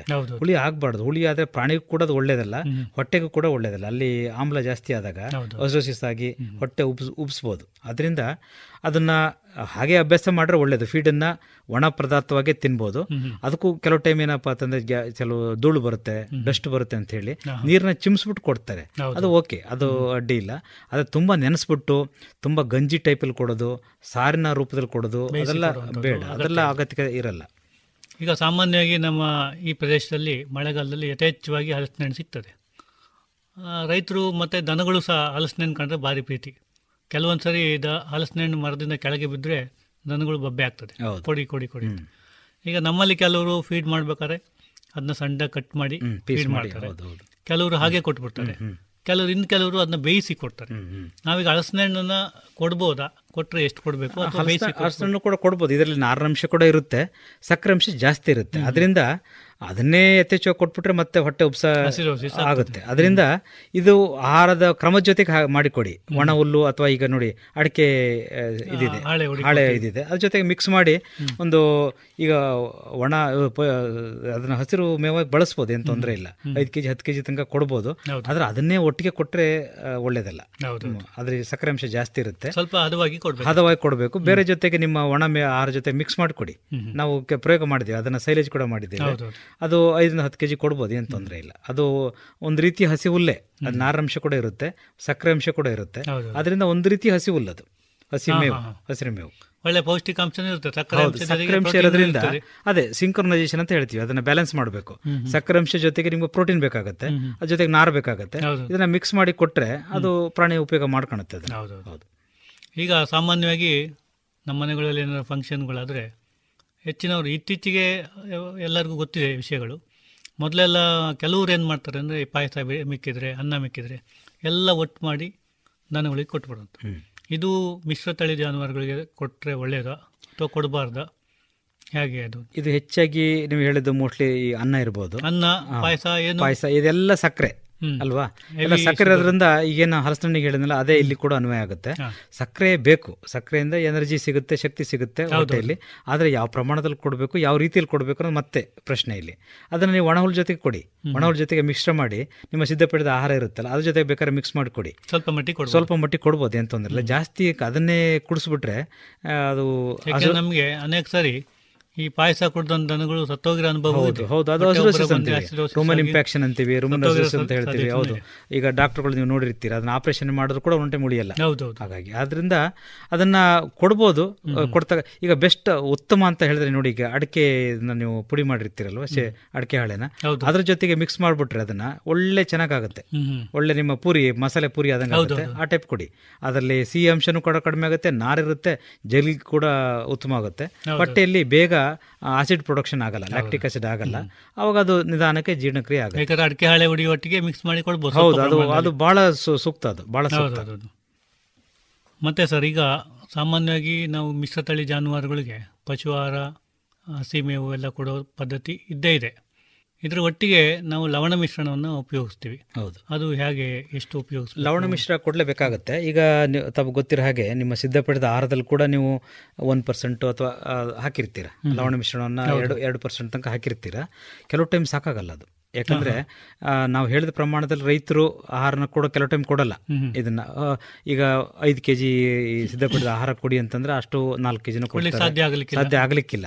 ಈಗ ಒಂದ್ ಟೈಮ್ ಜಾಸ್ತಿ ಹಾಲು ಕೊಡ್ತಕ್ಕಂತ ಸಂದರ್ಭದಲ್ಲಿ ಅಧಿಕವಾದ ಖನಿಜ ಮಿಶ್ರಣಗಳು ಬೇಕಾಗ್ತದೆ. ಅದರಿಂದ ಮತ್ತೆ ಪೂರಕವಾಗಿ ಕೊಡಲೇಬೇಕಾಗತ್ತೆ. ಈಗ ನಿಮ್ಮ ಕೆ ಎಫ್ ಅಲ್ಲಿ ನಂದಿನಿ ಇದೆ. ನಮ್ಮ ಸಂಸ್ಥೆಯಿಂದ ಸಿದ್ಧಪಡಿದ ಏರಿಯಾ ಸ್ಪೆಸಿಫಿಕ್ ಮಿನಿಸ್ಟರ್ ಕ್ಷೇತ್ರೀಯ ವಿಶೇಷ ಖನಿಜಗಳಿದೆ. ಅದನ್ನು ಕೊಟ್ಟಾಗ ಒಂದು ಆರೋಗ್ಯ ಇನ್ನೊಂದು ಹಾಲಿನ ಗುಣಮಟ್ಟದ ಮತ್ತೆ ಗರ್ಭ. ಈಗ ಫರ್ಟಿಲಿಟಿ ಅಂತ ಹೇಳ್ತೀವಲ್ಲ ಅದು ಸಂತಾನೋತ್ಪತ್ತಿಯಲ್ಲಿ ಕೂಡ ಇದೆಲ್ಲ ಬೇಕಾಗುತ್ತೆ. ಅದರಿಂದ ಖನಿಜಗಳನ್ನು ಅದಕ್ಕೆ ಕೊಡಬೇಕಾಗುತ್ತೆ. ಈಗ ಕೆಲವು ವಸ್ತುಗಳಲ್ಲಿ ಇಪ್ಪತ್ತು ಲೀಟರ್ ಹಾಲು ಕೊಡುತ್ತೆ. ಈ ಆಹಾರದಿಂದ ಬರ್ತಕ್ಕಂಥ ಖನಿಜಗಳು ಸಾಕಾಗಲ್ಲ. ಮುಖ್ಯವಾಗಿ ಖನಿಜಗಳು ಆಹಾರ ಪದಾರ್ಥಗಳಂತಂದ್ರೆ ನಿಮ್ದು ಈ ಲೆಗ್ಯೂಮ್ಸ್ ಹೇಳಿದ್ರಲ್ಲ. ದ್ವಿದಳ ಸಸ್ಯಗಳು ಮತ್ತು ವೃಕ್ಷ ಮೇವಲ್ಲಿ ಬರುತ್ತೆ. ನಾವು ಅಷ್ಟು ರೈತರು ಯಾರು ಕೊಡಲ್ಲ ಅದನ್ನ. ಬೆಳೆಸೋದಿಲ್ಲ. ನಾವು ಹಸಿ ಹುಲ್ಲು ಮತ್ತು ಇದರಲ್ಲಿ ಅಷ್ಟೊಂದು ಖನಿಜಗಳು ಬರಲ್ಲ. ಅದರಲ್ಲೂ ಕ್ಯಾಲ್ಸಿಯಂ ಇರ್ಬೋದು ರಂಜಕ ಇರ್ಬೋದು ಅಷ್ಟೊಂದು ಪ್ರಮಾಣದಲ್ಲಿ ಸಿಗಲ್ಲ. ಆದ್ದರಿಂದ ಅದು ಪೂರಕವಾಗಿ ಖನಿಜ ಮಿಶ್ರಣವನ್ನು ಕೊಡಬೇಕಾಗುತ್ತೆ. ಹೌದು. ಮತ್ತೆ ಸಾಮಾನ್ಯವಾಗಿ ಈಗ ದೊಡ್ಡ ಸಮಸ್ಯೆ ನಾವು ಈಗಾಗಲೇ ಮಾತಾಡಿದಾಗೆ ಹಾಲಿನ ಇಳುವರಿ ಹಾಲಿನ ಗುಣಮಟ್ಟದ ಬಗ್ಗೆ. ಮತ್ತು ಇನ್ನೊಂದು ನಮ್ಮ ರೈತರು ಅನುಭವಿಸ್ತಾ ಇರೋದಂದರೆ ದನಗಳ ಗರ್ಭಧಾರಣೆ ಸರಿಯಾಗಲ್ಲ ಅಂತ. ರಿಪೀಟ್ ಆಗ್ತಾ ಇರ್ತದೆ ಜೋಡಿ ಆಗಲ್ಲ ಕರು ಹಾಕಲ್ಲ ಬೇಗ ಜೋಡಿ ಬರಲ್ಲ ಅಂತ. ಇದಕ್ಕೂ ಏನು ಪರಿಹಾರ ನಾವು ಇದು ಹೇಳ್ಬೋದು? ಇದಕ್ಕೆ ಹಲವಾರು ಕಾರಣಗಳು. ಒಂದು ಆಹಾರನೂ ಕೂಡ ಇರ್ಬೋದು. ಆಹಾರ ಒಂದು. ಒಂದು ನಾವು ಆಹಾರನೇ ಮುಖ್ಯ ಇದು ದೋಷಿ ಅಂತ ಹೇಳಲಿಕ್ಕೆ ಆಗಲ್ಲ ಒಂದು ಒಂದು ಕಾರಣ. ಮತ್ತೆ ಇನ್ನೊಂದು ನಮ್ಮ ಮ್ಯಾನೇಜ್ಮೆಂಟ್. ಮ್ಯಾನೇಜ್ಮೆಂಟ್ ಅಂದ್ರೆ ಅದು ಕರೆಕ್ಟ್ ಸಮಯಕ್ಕೆ ಹಿಟ್ ಬಂದಾಗ ಮಾಡಿಸಿದೀವ.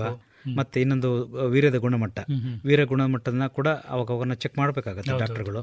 ಕೆಲವು ಹೋರಿಗಳಲ್ಲಿ ಅನುವಂಶಿಯಾಗಿ ಕೆಲವು ಚೆನ್ನಾಗಿರಲ್ಲ ಆ. ಹೋರಿಗಳನ್ನ ತೆಗಿಬೇಕಾಗತ್ತೆ. ಆ ಹರಡಿಂದ ತೆಗಿಬೇಕಾಗಿರುತ್ತೆ ಸಮನ್ ಸ್ಟೇಷನ್ ಅಲ್ಲಿ ಅದು ಕೂಡ ಕೂಡ ಗಮನ ತಗೋಬೇಕಾಗುತ್ತೆ. ಒಂದು ವೀರ್ಯದ ಗುಣಮಟ್ಟ ಕೂಡ ಮತ್ತೆ ನಾವು ಯಾವ ಸಮಯದಲ್ಲಿ ಇನ್ಸಮಿನೇಷನ್ ಮಾಡಿದ್ವಿ. ಮತ್ತು ಉತ್ತಮ ನ್ಯೂಟ್ರಿಷನ್ ಅದು ಅರವತ್ತು ಎಪ್ಪತ್ತು ಪರ್ಸೆಂಟ್ ಬೇಕೇ ಬೇಕಾಗುತ್ತೆ. ಉತ್ತಮ ನ್ಯೂಟ್ರಿಷನ್ ಬೇಕಾಗುತ್ತೆ. ಪೌಷ್ಟಿಕಾಂಶಗಳು ಕಮ್ಮಿ ಆದರೆ ಜೋಡಿ ಅದರಲ್ಲೂ ಕೂಡ ಮುಖ್ಯವಾಗಿ ಖನಿಜ ಮಿಶ್ರಣಗಳು. ಖನಿಜ ಮಿಶ್ರಣಗಳು ಮತ್ತು ಕೆಲವು ಅನ್ನಾಂಗಗಳು ವೈಟಮಿನ್ ಎ ಇರ್ಬೋದು ವೈಟಮಿನ್ ಇ ಇರ್ಬೋದು. ಅದನ್ನೆಲ್ಲ ಒಂದು ಪ್ರಾಣಿಯ ಒಂದು ಸ್ಥಿತಿ ನೋಡಿ ನಾವು ಹೇಳ್ಬೋದು. ತುಂಬಾ ಬಡಕಲಾಗಿದೆ ತುಂಬಾ ವೀಕ್ ಆಗಿದೆ ತುಂಬಾ ಅದಕ್ಕೆ ರೋಗಗಳು ಬರ್ತಾ ಇದೆ ಅಂದ್ರೆ. ನಾವು ಹೇಳ್ಬೋದು ಇದಕ್ಕೆ ಈ ಒಂದು ಅನ್ನಾಂಗ ವೈಟಮಿನ್. ಕೊರತೆ ಇದೆ. ಈ ಒಂದು ಖನಿಜದ ಕೊರತೆ ಫಾಸ್ಫರಸ್ ಇರ್ಬೋದು. ಈಗ ಕೆಲವು ಟೈಮು ಈ ದೇಹದಲ್ಲಿ ಇದು ಚರ್ಮ ದಪ್ಪ ಆಗಿರುತ್ತೆ ಕೂದಲು ಹೌದು. ಉದ್ದುದ್ದಾಗಿರುತ್ತೆ. ರೋಮ ರೋಮ ಉದ್ದುದ್ದಕ್ಕೆ ಉದ್ದುದ್ದಾಗಿರುತ್ತೆ. ಅವಾಗ ಈಗ ಫಾಸ್ಫರಸ್ ರಂಜಕದ ಕೊರತೆ ಇರ್ಬೋದು ಅಥವಾ ಐಡಿನ್ ಕೊರತೆ ಇರ್ಬೋದು. ಇದನ್ನೆಲ್ಲ ನಾವು ಒಂದು ಚಿಹ್ನೆಗಳ ಮುಖಾಂತರ ಕಂಡಿಡ್ಕೋಬೇಕಾಗುತ್ತೆ ನಮ್ಮ ವೈದ್ಯರುಗಳಿಗೆಲ್ಲ ಗೊತ್ತಿರುತ್ತೆ ಅದು. ಅದರ ಪ್ರಕಾರ ನಾವು ಅದನ್ನ ಚಿಕಿತ್ಸೆ ಕೊಡ್ಬೋದು. ಮುಖ್ಯವಾಗಿ ಅದು ಮ್ಯಾನೇಜ್ಮೆಂಟ್. ಮ್ಯಾನೇಜ್ಮೆಂಟ್ ಅನ್ನ ನೋಡ್ಕೋಬೇಕು. ಸೂಕ್ತವಾದ ಸಮಯ ಪಾತ್ರ ಪ್ರಮುಖವಾಗ್ತದೆ. ಪ್ರಮುಖವಾಗ್ತದೆ ಪ್ರಮುಖವಾಗ್ತದೆ. ಅದ್ರ ಜೊತೆಗೆ ನಮ್ಮ ಮ್ಯಾನೇಜ್ಮೆಂಟ್ ಕೂಡ ಸೂಕ್ತ ಸಮಯದಲ್ಲಿ ಸಮನ್ ಕೊಡ್ತಕ್ಕಂಥದ್ದು ಸೆಮನ್ನ ಗುಣಮಟ್ಟನ ಅವಾಗ ಕಾಪಾಡ್ಕೋಬೇಕು ನೋಡ್ಕೋಬೇಕು. ನೋಡ್ಕೋಬೇಕು. ಎಲ್ಲದನ್ನು ಮಾಡಬೇಕಾಗ್ತದೆ. ಆಹಾರ ನೀವು ಹೇಳಿದಾಗೆ ಮುಖ್ಯವಾದ ಕಾರಣ ಮುಖ್ಯ ಕಾರಣ ವಹಿಸ್ತದೆ. ಸರ್ ಸಾಮಾನ್ಯವಾಗಿ ನಮ್ಮ ಜಾನುವಾರುಗಳಿಗೆ ಒಂದು ಪದ್ಧತಿ ಕೆಲವರಲ್ಲಿ ಏನು ಅಂತಂದರೆ ಗಬ್ಬದಲ್ಲಿದ್ದಾಗ ದನಗಳಿಗೆ ಜಾಸ್ತಿ ಫೀಡ್ ಕೊಟ್ಟರೆ ಸಾಧಾರಣ ಐದಾರು ತಿಂಗಳು ಗಬ್ಬ ಆಗ್ತದೆ, ಹಾಲಿನ ಇಳುವರಿ ಕಮ್ಮಿ ಆಗ್ತದೆ. ಜಾಸ್ತಿ ಫೀಡ್ ಕೊಟ್ಟರೆ ದನ ಕರು ದೊಡ್ಡದಾಗ್ಬಿಡ್ತದೆ, ಕರು ಹಾಕ್ಲಿಕ್ಕೆ ಕಷ್ಟ ಆಗ್ತದೆ. ಅಂಥೇಳಿ ಕಮ್ಮಿ ಫೀಡ್ ಕೊಡೋದು ಅಥವಾ ಫೀಡ್ ಕೊಡೋದನ್ನೇ ನಿಲ್ಲಿಸುವಂಥದ್ದು ಇದಕ್ಕೆ ಇದ್ರ ಬಗ್ಗೆ ತಮ್ಮ ಅಭಿಪ್ರಾಯ ಏನು ಆ ಫೀಡ್ ಕೊಡಬೇಕಾ ಅಥವಾ ಕಡಿಮೆ ಮಾಡಬೇಕಾ ಹೇಗೆ? ಈಗ ಇದನ್ನ ನಾವು ಕರು ಗರ್ಭ ಆಗಿ ಏಳು ತಿಂಗಳು ಆದ್ಮೇಲೆ ನಾವು ಹೇಳೋದು ನಿಲ್ಲಿಸ್ಬೇಕು ಅಂತ ಹಾಲು ಕರೆ ನಿಲ್ಲಿಸ್ಬೇಕು ಡ್ರೈಯಿಂಗ್ ಅಂತ ಹೇಳ್ತೀವಿ. ನಾವು ಒಣಗಿಸ್ಬೇಕು ಹಾಲು ಒಣಗಿಸೋದು ಅಂತ ಹೇಳ್ತೀವಿ. ಡ್ರೈಯಿಂಗ್ ಮಾಡಿದ ಅದು ಉದ್ದೇಶ ಏನಂತಂದ್ರೆ ಒಂದು ಈಗ ಹಾಲಿಗೆ ಹಾಲ ಕೊಡೋದು ನಿಲ್ಲಿಸ್ತೀವಿ. ಕರು ಬೆಳಿಬೇಕು ಚೆನ್ನಾಗಿ ಅಂತೇಳಿ ಅವಾಗ ನೀವು ಅಧಿಕವಾದ ಆಹಾರ ಏನು ಕೊಡೋದು ಬೇಡ. ತುಂಬಾ ಏನು ಹಾಲು ಈಗ ಹತ್ತು ಲೀಟರ್ ಹಾಲು ಕೊಡ್ತಾ ಇತ್ತು ಅಂದ್ರೆ ಅದು ನಿಲ್ಲಿಸಿದಾಗ ಹಾಲು ಇರಲ್ಲ ಹಾಲು ಕರೆಯಲ್ಲ. ಅದಕ್ಕೆ ಏನು ಹತ್ತು ಲೀಟರ್ ಹಾಲು ಕೊಡಬೇಕು ಎಷ್ಟು ಆಹಾರ ಕೊಡೋ ಅಷ್ಟು ಕೊಡೋದು ಬೇಡ. ಹಾಲಿನ ಪ್ರಮಾಣದ ಬೇಡ. ಬೇಡ. ನಾವು ನಿರ್ವಹಣೆ ಅಂತ ಹೇಳ್ತೀವಿ ಮೇಂಟೆನೆನ್ಸ್ ಮೇಂಟೆನೆನ್ಸ್ ಡೇಟಿಗೆ ಏನು ಕೊಡ್ತಾ ಇದೀವಿ ಅದು? ಆಮೇಲೆ ಅಧಿಕವಾಗಿ ಕರು ಬೆಳೆ ಬೆಳೀತದಂಗೆ ಹಬ್ಬಬ್ಬ ಅಂದ್ರೆ ಹತ್ತು ಒಂದು ಕೆಜಿ ಆಹಾರ ಜಾಸ್ತಿ ಫಸ್ಟ್ ನಿಮ್ಮ ಸಿದ್ಧಪಡಿದ ಆಹಾರ. ಮತ್ತು ತಿನ್ ತಿನ್ನುವಷ್ಟು ಒಳ್ಳೆ ಹುಲ್ಲು ಕೊಡಿ. ಹಸಿ ಹುಲ್ಲು ಒಳ್ಳೆ ಹಸಿ ಹುಲ್ಲು ಕೊಡಿ. ಸಾಧ್ಯವಾದರೆ ಸ್ವಲ್ಪ ದ್ವಿದಳ ಸಸ್ಯಗಳನ್ನು ಕೂಡ ಕೊಡಿ. ಈಗ ರೇಷನನ್ನು ಅನ್ನ ಒಂದರಿಂದ ಒಂದೂವರೆ ಕೆಜಿ ಕೊಟ್ರೆ ಕೊಟ್ಟರೆ ಸಾಕಾಗುತ್ತೆ. ಯಾಕಂದ್ರೆ ತುಂಬಾ ವೀಕು ಆಗಬಾರ್ದು ತುಂಬಾ ದಪ್ಪನೂ ಆಗಬಾರ್ದು. ತುಂಬ ಫ್ಯಾಟ್ ಫ್ಯಾಟ್ ಆದ್ರೆ ಹೌದು ಅದು ಕೂಡ ಒಳ್ಳೆಯದಲ್ಲ ಕೊಬ್ಬು ಕೂಡ ಕರು ಹಾಕ್ಬೇಕಾದ್ರೆ ತೊಂದರೆ ಆಗ್ಬೋದು. ಅದರಿಂದ ಅದು ನಾವು ಬಾಡಿ ಕಂಡೀಷನ್ ಸ್ಕೋರ್ ಅಂತ ಹೇಳ್ತೀವಿ. ಆ ಸ್ಕೋರ್ನ ಮೇಂಟೈನ್ ಮಾಡಬೇಕು. ಮೂರುವರೆ ಇಂದ ಮೂರು ಮುಕ್ಕಾಲು ತನಕ ಇರಬೇಕಷ್ಟೇ. ಅದು ಬಾಡಿ ಕಂಡೀಷನ್ ಸ್ಕೋರ್ನ ನೋಡ್ಬಿಟ್ಟು ಪಶು ವೈದ್ಯರು ಸಲಹೆ ಕೊಡಬೇಕು. ಈಗ ನಮಗೆ ಬಾಡಿ ಮೇಂಟೆನೆನ್ಸ್ಗೆ ಅಂತ ಇಷ್ಟು ಕೊಡಬೇಕಲ್ಲ. ಒಂದಷ್ಟು ಫೀಡ್ ಒಂದು ಕೆಜಿ ಒಂದೊಂದು ಒಂದೂವರೆ ಕೆಜಿ. ಜೊತೆಗೆ ಕರುವಿನ ಕರುವಿಗೆ ಒಂದು ಒಂದು ಅದು ಬೆಳವಣಿಗೆ ಆಗ್ತಾ ಆಗ್ತಾ ಬಂದಾಗ. ಒಂದು ಕೆಜಿ ಒಂದು ಎರಡರಿಂದ ಎರಡೂವರೆ ಕೆಜಿ ಕೊಡಬೇಕಾಗತ್ತೆ. ಹಾಗೆ ಕೆಲವರು ಈಗ ಲವಣ ಮಿಶ್ರಣ ಕೊಡುವಂಥದ್ದು. ಸಾಮಾನ್ಯ ಕರು ಹಾಕಿದ ಮೇಲೆ ಹಾಲು ಬಂದಾಗ ಡಿಗ್ರಿ ಫ್ಯಾಟ್ ಇಲ್ಲ ಅಂತ ಹೇಳ್ತಾರೆ. ಸೊಸೈಟಿಗಳಲ್ಲಿ ಹಾಲಿನ ಸಂಘಗಳಲ್ಲಿ. ಆ ಸಮಯದಲ್ಲಿ ಕ್ಯಾಲ್ಸಿಯಂ ಪುಡಿ ಹಾಕುವಂಥ ಒಂದು ಅಭ್ಯಾಸ ಮಾಡ್ಕೊತಾರೆ. ಇದು ಗಬ್ಬದಲ್ಲಿದ್ದಾಗ ಕ್ಯಾಲ್ಸಿಯಂ ಪುಡಿ ಕೊಡೋದು ಅಥವಾ ಮಿನರಲ್ ಲವಣ ಮಿಶ್ರಣ ಕೊಡುವಂಥದ್ದು ಖನಿಜಗಳನ್ನ ಕೊಡೋ ಅವಶ್ಯಕತೆ ಇದೆಯಾ ಹೇಗೆ ಈಗ ಕೊಡ್ಬೋದು. ಒಂದು ಎಚ್ಚರಿಕೆ ಏನಂದ್ರೆ ಈಗ ಪ್ರಾಣಿಗಳಲ್ಲಿ ಮಿಲ್ಕ್ ಫೀವರ್ ಅಂತ ಹಾಲು ಜ್ವರ ಅಂತ ಮಿಲ್ಕ್ ಫೀವರ್ ಬರುತ್ತೆ ಬರ್ತದೆ. ಅದರಲ್ಲಿ ಇದು ಇದು ಬಹಳ ಒಂದು ಸೂಕ್ಷ್ಮವಾದ ಒಂದು ಅನುಭವ ಇದು. ಅಂದ್ರೆ ವಿಚಾರ. ಇದು ಕರು ಹಾಕೋ ಮೂರು ತಿಂಗ್ ಮೂರು ವಾರ ಮುಂಚೆ ಕ್ಯಾಲ್ಸಿಯಂನ ಪ್ರಮಾಣವನ್ನ ಕಡಿಮೆ ಮಾಡಬೇಕು. ಅಥವಾ ನಿಲ್ಲಿಸಿದ್ರು ಅಡ್ಡಿಲ್ಲ. ಮೊದಲು ಚೆನ್ನಾಗಿ ಕೊಡಿ ಕ್ಯಾಲ್ಸಿಯಂ ಅನ್ನು ಕೊಡಿ ಮಿಲ್ ಮಿಕ್ಸರ್ ಕೊಡಿ. ಅದರಲ್ಲಿ ಈಗ ವಿಶೇಷ ಲವಣಗಳು ಬರುತ್ತೆ. ಅನಾನಿಕ್ ಸಾಲ್ಟ್ಸ್ ಅಂತ ಬರುತ್ತೆ. ಸೊ ಅದರಲ್ಲಿ ಏನಾಗುತ್ತೆ ಅಂದ್ರೆ ಕ್ಯಾಲ್ಸಿಯಂನ ತುಂಬಾ ಕೊಟ್ಟಾಗ ಅದು ಬಾಡಿಯಲ್ಲಿ ಬೇರೆ ಹಾರ್ಮೋನ್ಗಳ ಒಂದು ಪ್ರತಿಕ್ರಿಯೆಯಿಂದ ಅದು ಮಿಲ್ಕ್ ಫೀವರ್ ಬರ್ತಕ್ಕಂಥ ಚಾನ್ಸ್ ಜಾಸ್ತಿ ಕರು ಹಾಕಿದಾಗ. ಕ್ಯಾಲ್ಸಿಯಂ ಜಾಸ್ತಿ ಕೊಟ್ಟಾಗ. ಜಾಸ್ತಿ ಕೊಟ್ಟಾಗ. ಅದು ಏನಾಗುತ್ತೆ ಅಂದ್ರೆ ಅದು ಒಂದು ಕ್ರಿಯೆ ಆಗುತ್ತೆ. ಪ್ಯಾರತ್ ಹಾರ್ಮೋನ್ ಕ್ರಿಯೆ ಆಗೋದ್ರಿಂದ ಉತ್ಪತ್ತಿ ಆಗೋಲ್ಲ ಉತ್ಪತ್ತಿ ಆಗಲಿಕ್ಕೆ ಸ್ವಲ್ಪ ಅಡಚಣೆ ಆಗುತ್ತೆ ಕ್ಯಾಲ್ಸಿಯಂ ಜಾಸ್ತಿ ಇದ್ರೆ. ಅದರಿಂದ ಮೂರು ವಾರ ಕರು ಹಾಕ್ಲಿಕ್ಕಿಂತ ಮೂರು ವಾರ ಮುಂಚೆ ಕ್ಯಾಲ್ಸಿಯಂನ ಕಡಿಮೆ ಮಾಡಿ. ಕರು ಹಾಕಿದ ನಂತರ ಕ್ಯಾಲ್ಸಿಯಂ ಜಾಸ್ತಿ ಮಾಡಬಹುದು ಯಾಕಂದ್ರೆ ಹಾಲು ಉತ್ಪಾದನೆ ಆಗ್ತಾ ಇರುತ್ತೆ ಹಾಲು ಉತ್ಪಾದನೆಗೆ ಕ್ಯಾಲ್ಸಿಯಂ ಬೇಕಾಗುತ್ತೆ. ಮೊದಲೇ ಮೂರು ವಾರ ಕಡಿಮೆ ಮಾಡಿದ್ರೆ ಆ ಪ್ಯಾರತ್ ಹಾರ್ಮೋನ್ ಉತ್ಪಾದನೆ ಸರಾಗವಾಗಿ ಆಗುತ್ತೆ. ಸ್ಟಿಮ್ಯುಲೇಷನ್ ಸಿಗುತ್ತೆ. ಅವಾಗ ಈ ಮಿಲ್ಕ್ ಫೀವರ್ ಅಂತ ಏನ್ ಹೇಳಿದ್ನಲ್ಲ ಅದು ಬರ್ತಕ್ಕಂಥ ಸಂದರ್ಭ ಕಡಿಮೆ. ಚಾನ್ಸಸ್ ಕಡಿಮೆ. ಅದರಿಂದ ಕ್ಯಾಲ್ಸಿಯಂನ ಕರು ಹಾಕಿದ ಮೂರು ವಾರ ಮುಂಚೆ ಸ್ವಲ್ಪ ಕಡಿಮೆ ಮಾಡಬೇಕು ಅದಕ್ಕೆ ವಿಶೇಷ ಮಿಶ್ರಣಗಳು ಸಿಗ್ತವೆ ಈಗ. ಅನಾನಿಕ್ ಮಿನರಲ್ ಮಿಕ್ಸರ್ಸ್ ಅಂತ ಇರ್ತವೆ. ಅದರಲ್ಲಿ ಕ್ಯಾಲ್ಸಿಯಂನ ಪ್ರಮಾಣವನ್ನು ಕಡಿಮೆ ಮಾಡ್ತಾರೆ. ಮತ್ತು ಪ್ರಮಾಣ ಕಡಿಮೆ ಮಾಡೋದಕ್ಕಿಂತ ಕ್ಯಾಲ್ಸಿಯಂನ ಬೇರೆ ವಿಧದ ಒಂದು ಮೂಲಗಳಿಂದ ಕೊಡಬೇಕಾಗತ್ತೆ. ಬೇರೆ ರೀತಿಯಲ್ಲಿ ನಮ್ಮ ಕನ್ಸಂಪ್ಷನ್ ಅಲ್ಲಿ ಕ್ಯಾಲ್ಸಿಯಂನ ನಾವು ಡೈಕ್ಯಾಲ್ಸಿಯಂ ಫಾಸ್ಫೇಟ್ ಮುಖಾಂತರ ಕೊಡ್ತೀವಿ. ಅಥವಾ ಕ್ಯಾಲ್ಸೈಟ್ ಅಂತ ಅದನ್ನು ಕೊಡ್ತೀವಿ. ಇಲ್ಲಿ ಕ್ಯಾಲ್ಸಿಯಂ ಕ್ಲೋರೈಡ್ ಈ ಕ್ಲೋರೈಡ್ ಅಂತ ಅನಯಾನ್ ಅಂತ ಇರುತ್ತಲ್ಲ. ಅದ್ರ ಮುಖಾಂತರ ಕೊಟ್ಟಾಗ ಆ ದೇಹದಲ್ಲಿ ಕೆಲವು ಕ್ರಿಯೆಗಳಾದಾಗ ಆ ಅನ್ನ ಸ್ಟಿಮ್ಯುಲೇಟ್ ಮಾಡುತ್ತೆ ಪ್ರಚೋದನೆ ಮಾಡುತ್ತೆ. ಅದು ಆ ಕ್ರಿಯೆ ಆಗಬೇಕು. ಅದರಿಂದ ಈ ಒಂದು ನಾವು ಕೊಡ್ತಾ ಹೋದ್ರೆ ಅದು ಪ್ರಚೋದನೆ ಆಗಲ್ಲ. ಆಗಲ್ಲ. ಅದೊಂದು ರಿಫ್ರಾಕ್ಟ್ರಿ ಅಂತ ಹೇಳ್ತೀವಿ ಇಂಗ್ಲಿಷ್ ಅಲ್ಲಿ ಅದಾಗ್ಬಿಡುತ್ತೆ. ಆದ್ರಿಂದ ಮಿಲ್ಕ್ ಫೀವರ್ ನಿಮ್ಮ ಕ್ಯಾಲ್ಸಿಯಂ ಚೆನ್ನಾಗಿದ್ರು ಕೂಡ ಹಾರ್ಮೋನ್ ಇಲ್ಲ ಅಂತಂದ್ರೆ ಮಿಲ್ಕ್ ಫೀವರ್ ಬರುತ್ತೆ. ಇದು ನಮ್ಮ ವೈದ್ಯರು ರೈತರಿಗೆ ಸಮಂಜಸವಾಗಿ ಹೇಳಬೇಕು ಇದನ್ನ ಇದು. ಯಾಕಂದ್ರೆ ರೈತರಿಗೆ ಕೆಲವು ಟೈಮು ನಮ್ಮ ಹಾರ್ಮೋನ್ ಇದೆಲ್ಲ ಹೇಳಿದ್ರೆ ಅರ್ಥ ಆಗಲ್ಲ ಅವರಿಗೆ. ಅದನ್ನ ಸರಳ ಭಾಷೆಯಲ್ಲಿ ಆಡು ಭಾಷೆಯಲ್ಲಿ ಹೇಳ್ಬೇಕು ಅದನ್ನ. ನಾವೀಗ ಕ್ಯಾಲ್ಸಿಯಂ ಕೊಟ್ಟರೆ ದೇಹದಲ್ಲಿ ಕ್ಯಾಲ್ಸಿಯಂ ಉತ್ಪತ್ತಿ ಕಡಿಮೆ ಹೌದು, ಹೌದು, ಆ ರೀತಿಯಲ್ಲಿ ಸಮಸ್ಯೆ ಆಗ್ಬೋದು ಹೌದು. ಈಗ ಸರ್ ಸಾಮಾನ್ಯವಾಗಿ ಪಶುವಾರ ಪಶುಹಾರ ಲವಣ ಮಿಶ್ರಣ ಇರ್ಬೋದು ಏನಾರ ಇರ್ಬೋದು. ಯಾವುದೇ ಕಾಯಿಲೆ ಬಂದರೂ ಅದರ ವ್ಯತ್ಯಾಸ ಇರ್ಬೋದು ಅಂತ ಜನಗಳಿಗೊಂದು ಭಾವನೆ ಬರುತ್ತೆ. ಒಂದು ಕೆಚ್ಚಲ್ ಬಾವು ಇರ್ಬೋದು ಮತ್ತೆ ಯಾವ್ದಾದ್ರು ಜ್ವರ ಇರ್ಬೋದು. ಯಾವ್ದು ಬಂದರೂ ಫೀಡಿಂದ ಬಂತು ಅಂತೇಳಿ. ಹೀಗಾಗಿ ಕೆಚ್ಚಲ್ ಬಾವು ಇರ್ಬೋದು ಇವೆಲ್ಲ ಕಾಯಿಲೆಗಳಿಗೆ. ಈ ಫೀಡ್ ಆಗಲಿ ಪೌಷ್ಟಿಕಾಂಶಗಳು ಎಷ್ಟರ ಮಟ್ಟಿಗೆ ಅದು ಪರಿಣಾಮ ಬೀರ್ತದೆ ಈಗ ಎಲ್ಲದನ್ನು ನಾವು ಫೀಡೆ ಅಂತ ಹೇಳಕ್ಕಾಗಲ್ಲ. ಅಲ್ಲಿ ಫೀಡು ಒಂದು ಕಾರಣ ಇರ್ಬೋದು ಬಟ್ ಎಲ್ಲದನ್ನು ಇದನ್ನೇ ದೂಷಣೆ ಮಾಡೋಕ್ಕಾಗಲ್ಲ. ಈಗ ನೋಡಿ ಕೆಚ್ಚಲ್ ಬಾವು ಅಂತ ಹೇಳಿದ್ರಿ. ನನ್ನ ಪ್ರಕಾರ ಇದು ಫೀಡ್ಗಿಂತ ಇದು ವ್ಯವಸ್ಥೆ ನಮ್ಮ ಮ್ಯಾನೇಜ್ಮೆಂಟ್ ಪ್ರಾಬ್ಲಮ್ ಇದೆ. ಹೇಗೆ ನಿರ್ವಹಣೆ ಮಾಡ್ತೀರಾ? ಈಗ ಎಷ್ಟು ಶುಚಿತ್ವನ ಮೇಂಟೈನ್ ಮಾಡ್ತೀರಾ? ಎಷ್ಟು ತೇವಾಂಶ ಇಟ್ಕೊಂಡಿರ್ತೀರಾ? ಅದ್ರ ಮೇಲೆ ಇದಾಗುತ್ತೆ. ಈಗ ಉದಾಹರಣೆಗೆ ಈಗ ಹಾಲು ಕರಿಬೇಕ ನಾವು ಹೇಳ್ತೀವಿ. ಅದನ್ನ ಒಂದು ಉಗುರು ಬೆಚ್ಚ ನೀರಿನಲ್ಲಿ ಅದನ್ನ ಕೆಲವು ದ್ರಾವಣಗಳು ಕೂಡ ಸಿಗುತ್ತೆ. ಅದನ್ನ ಸ್ವಚ್ಛತೆ ಮಾಡಿಬಿಟ್ಟು ಆಮೇಲೆ ದ- ಅದು ತೇವಾಂಶ ಇಲ್ಲದ ಹಾಗೆ ಒಣ ಬಟ್ಟೆಯಲ್ಲಿ ಶುಚಿತ್ವದ ಬಟ್ಟೆಯಲ್ಲಿ ಒರೆಸ್ಬೇಕು ಅಂತ. ಮತ್ತೆ ಅಲ್ಲಿ ನಿಲ್ತಕ್ಕಂಥ ಜಗದಲ್ಲಿ ಅದು ಕೊಟ್ಟಿಗೆಯಲ್ಲಿ ತೇವಾಂಶ ಜಾಸ್ತಿ ಇರಬಾರ್ದು. ತೊಳೆದಾದ್ಮೇಲೆ ಅದನ್ನ ನೀರು ಆದಷ್ಟು ಬೇಗ ಹೊರಟೋಗ್ಬೇಕು. ಮತ್ತೆ ಹಾಲು ಕರೆದಾದ ತಕ್ಷಣ ಬೇಗ ಮಲಗಬಾರ್ದು ಹಸು. ಮಲಗಿದ್ರೆ ಮತ್ತೇನಂದ್ರೆ ಕ್ರಿಮಿಗಳು ಆ ಒಂದು ಕೆಚ್ಚಲಿಕ್ಕೆ ಹೋಗ್ತಕ್ಕಂತ ಹೋಗ್ತಕ್ಕಂತ. ಸಂದರ್ಭ ಜಾಸ್ತಿ. ಅದರಿಂದ ಇವೆಲ್ಲ ಮ್ಯಾನೇಜ್ಮೆಂಟ್ ಇದಕ್ಕೂ ಮತ್ತೆ ನಮ್ಮ ಆಹಾರಕ್ಕೂ ಸಂಬಂಧ ಇಲ್ಲ. ಇದು ರೈತರು ಪಾಲನೆ ಮಾಡಬೇಕಂತ ಕ್ರಮಗಳು. ಇದರಿಂದ ಈ ಆಹಾರಕ್ಕೆ ಸಂಬಂಧಪಟ್ಟದೆ ಆಹಾರದಲ್ಲಿ ಕೆಲವು ಖನಿಜಾಂಶಗಳು ಈಗ ಜಿಂಕ್ ಇರ್ಬೋದು. ಅವಕ್ಕೆಲ್ಲ ಇಮ್ಯುನಿಟಿ ಬೇಕಾಗುತ್ತೆ ನಮ್ಮ ರೋಗ ನಿರೋಧಕ ಶಕ್ತಿ ಬೇಕು ಅವೆಲ್ಲ ಅತಿಯಾಗಿ ಕಡಿಮೆ ಆದರೆ ಕೆಚ್ಚಲು ಬಾವು ಬರುತ್ತೆ. ಅದು ಒಂದು ಕಾರಣ ಇರ್ಬೋದು. ಎಲ್ಲ ರೀತಿಯಲ್ಲಿ ಫೀಡಿಂದನೇ ಬಂತು ಅನ್ನೋದು ಗ್ರಹಿಕೆ ತಪ್ಪು ಗ್ರಹಿಕೆ. ಮ್ಯಾನೇಜ್ಮೆಂಟನ್ನು ಕೂಡ ನೋಡಬೇಕಾಗತ್ತೆ. ನಾವು ಮಾಡ್ತಕ್ಕಂಥ ಒಂದು ವ್ಯವಸ್ಥೆ ಸರಿ ಇದೆಯಾ ನಿರ್ವಹಣೆ ಸರಿ ಇದೆಯಾ ಅಂತ ಹೇಳಿ ಕೂಡ ಅದು ನೋಡಬೇಕಾಗತ್ತೆ. ಸಾಮಾನ್ಯವಾಗಿ ನಮ್ಮ ದಕ್ಷಿಣ ಕನ್ನಡದಲ್ಲಿ ಒಂದು ಸ್ಟಾಲ್ ಫೀಡಿಂಗ್ ಅಂತ ಹೇಳಿ ಹಾಗೆ ಮಾಡ್ತಾರೆ. ಅಂದ್ರೆ ಹಟ್ಟಿ ಕೆಲವು ಕೊಟ್ಟಿಗೆ- ಕೊಟ್ಟಿಗೆಯಲ್ಲಿ ಹೌದು. ಹುಟ್ಟಿದ ದನಗಳು ಬದುಕಿರೋವರೆಗೂ ಕೊಟ್ಟಿಗೆಯಲ್ಲಿ ಇರ್ತಾರೆ ಹೊರಗೆ ಬರೋದಿಲ್ಲ. ಕಟ್ಟಿ ಹಾಕೋ ಕೆಲವು ಸಮಯದಲ್ಲಿ ಗಾಳಿ ಬೆಳಕು ಸರಿಯಾಗಿ ಸಿಕ್ಕೋದಿಲ್ಲ. ಇಂಥ ಸಂದರ್ಭದಲ್ಲಿ ನಾವು ಹೆಚ್ಚಿನ ದನಗಳಲ್ಲಿ ಏನು ನೋಡ್ತಾ ಇದೀವಿ ಅಂದ್ರೆ ಲ್ಯಾಮಿನೇಟಿಸ್ ಹೂಫು. ಗೊರಸು ಅಂತ ಏನು ಹೇಳ್ತೀವಿ. ಗೊರಸಿನ ಮತ್ತೆ ಕನೆಕ್ಷನ್ ಆಗ್ತಲ್ಲ? ಹೌದು. ಮಾಂಸದ ಮಧ್ಯದಲ್ಲಿ. ಇನ್ಫೆಕ್ಷನ್ ಆಗ್ತದೆ. ಇನ್ಫೆಕ್ಷನ್ ಇನ್ಫೆಕ್ಷನ್ ಆಗಿ ಗೊರಸಲ್ಲಿ ಗಾಯ ಆಗುವಂಥದ್ದು ಹುಳ ಆಗುವಂಥದ್ದು ಈ ಸಂದರ್ಭ ಎಲ್ಲ ಇರುತ್ತದೆ. ಇದಕ್ಕೆ ನಾವು ಏನು ಪರಿಹಾರವನ್ನ ಹೇಳ್ಬೋದು? ಒಂದು ಪರಿಹಾರ ಇದು ಕೂಡ ಒಂದು ನಿರ್ವಹಣೆಗೆ ಸಂಬಂಧಪಟ್ಟಿರುತ್ತೆ. ಇದು ಕಟ್ ಹಾಕ್ಬೇಕು ಈಗ. ಏನಂದ್ರೆ ಮೇಲಿಕ್ಕೆ ಜಾಸ್ತಿ ಜಾಗ ಇಲ್ಲ ಗೋಮಾಳುಗಳಿಲ್ಲ. ಇಲ್ಲ ಆದ್ರಿಂದ ಇದು ಒಂದು ಯಾವುದೇ ಉಪಾಯ ಇಲ್ಲ ಇದಕ್ಕೆ. ಒಂದು ಸಣ್ಣ ಉಪಾಯ ಅಂದರೆ ಅಟ್ಲೀಸ್ಟ್ ದಿನಕ್ಕೆ ಒಂದು ಎರಡು ಗಂಟೆ ಅಂದ್ರೆ ಹೊರಗೆ ಹೋಗಬೇಕು. ಅದು ಪ್ಯಾಡಕ್ ಅಂತ ಹೇಳ್ತೀವಿ. ಯಾವುದೇ ಒಂದು ಡೈರಿ ಫಾರ್ಮ್ ನೋಡಿ ಪ್ಯಾಡಕ್ ಅಂತ ಇರುತ್ತೆ. ಹಾಲು ಕರೆದಾದ ತಕ್ಷಣ ಬೆಳಿಗ್ಗೆ ಒಂದು ಒಂಬತ್ತು ಗಂಟೆಗೆ ಒಂದು ಎರಡು ಗಂಟೆ ಎಳೆ ಬಿಸಿಲಲ್ಲಿ ಬಿಡ್ತಾರೆ. ಅದು ಅಡ್ಡಾಡ್ಕೊಂಡು ಅದು ಸ್ವತಂತ್ರವಾಗಿರುತ್ತೆ. ಅಲ್ಲೇ ನೀರು ಕುಡ್ಕೊಂಡು ಬೇಕಾದ್ರೆ ಹುಲ್ಲು ಹಾಕಿ ತಿನ್ಕೊಂಡಿರಲಿ. ಅದು ಮಣ್ಣಿನ ಜಾಗ ಇರುತ್ತೆ ಪ್ಯಾಡಕ್ಕು ಮಣ್ಣಿನ ಜಾಗ ಇರಬೇಕು. ಅಲ್ಲಿ ಹೋದಾಗ ಪ್ರತಿ ಸರಿ ಇಪ್ಪತ್ನಾಲ್ಕು ಗಂಟೆನೂ ಈ ಸಿಮೆಂಟಿನೆಲ್ಲ ನಿತ್ತು ನಿತ್ತು ಏನು ಇದಾಗುತ್ತಲ್ವಾ? ಅದು ತಪ್ಪುತ್ತೆ ಅಲ್ಲಿ. ಮಣ್ಣಲ್ಲಿ ಹೋದ್ ಬಂದಾಗ ಅದು ಚೇಂಜ್ ಇರುತ್ತೆ ಅದಕ್ಕೆ ಒಂದು ಬದಲಾವಣೆ ಎಕ್ಸೈಸ್ ಆಗುತ್ತೆ. ಅದಕ್ಕೆ ಪ್ಯಾಡಕ್ ಸಿಸ್ಟಮ್ ಸಿಸ್ಟಮನ್ನು ಬೆಳೆಸ್ಕೋಬೇಕು ರೈತರು. ಸ್ವಲ್ಪ ಬಿಡಬೇಕು ಅದನ್ನ. ಆಮೇಲೆ ಬೇಕಾದ್ರೆ ಕಟ್ಟಿ ಹಾಕಿ ತೊಂದರೆ ಇಲ್ಲ. ಒಂದು ಎರಡು ಮೂರು ಗಂಟೆ ಅಂದ್ರೆ ಹೊರಗಡೆ ಹೋದ್ರೆ ಹೌದು. ಬಿಸಿಲಿಗೆ ಹೋಗುತ್ತೆ. ಎಳೆ ಬಿಸಿಲಲ್ಲಿ ಎಳೆ ಹೋಗ್ಬೇಕು. ಬಿಸಿಲಲ್ಲಿ ಹೋಗುತ್ತೆ. ಅದರಿಂದ ಕೂಡ ವೈಟಮಿನ್ ಡಿ ಬರುತ್ತೆ. ಮತ್ತೆ ಈ ಏನು ಕಾಲ್ನಲ್ಲಿ ಹೇಳಿದಲ್ಲ ಆ- ಒಂದು ಸಮಸ್ಯೆ ಕೂಡ ಕಡಿಮೆ. ಮತ್ತು ಇನ್ನೊಂದು ಕಾಲ್ನಲ್ಲಿ ಅದೇನು ಗೊರಸೆ ಬರಬಾರ್ದು ಅಂದ್ರೆ ಒಂದು ಹೆಚ್ಚಾಗಿ ನಾವು ಈ ಒಂದು ಸಿದ್ಧಪಡಿಸಿದ ಆಹಾರ. ಕಾನ್ಸಂಟ್ರೇಟ್ ಅಂತ ಹೇಳ್ತೀವಿ. ಅದನ್ನು ಕೊಟ್ಟ ಕೂಡ ಆಗುತ್ತೆ. ಹಾಗಿದ್ದಾಗ ನೋಡ್ಬೇಕು ನೀವು ಕಾನ್ಸಂಟ್ರೇಟ್ ಅನ್ನ ಜಾಸ್ತಿ ಕೊಡ್ತಾ ಇದ್ದೀರಾ? ಹುಲ್ಲನ್ನು ಕಡಿಮೆ ಕೊಡ್ತಾ ಇದ್ದೀರಾ? ಅದ್ರ ಬಗ್ಗೆ ಸ್ವಲ್ಪ ಪರಿಶೀಲನೆ ಮಾಡಬೇಕು ಹಸಿ ಹುಲ್ಲು ಕಮ್ಮಿ ಕೊಡೋ ಕಡೆಗಳಲ್ಲಿ ಇದು ಕಂಪ್ಲೇಂಟ್ ಜಾಸ್ತಿ. ಕಂಪ್ಲೇಂಟ್ ಜಾಸ್ತಿ ಆಗುತ್ತೆ. ಅದನ್ನ ಪರಿಶೀಲನೆ ಮಾಡಬೇಕು.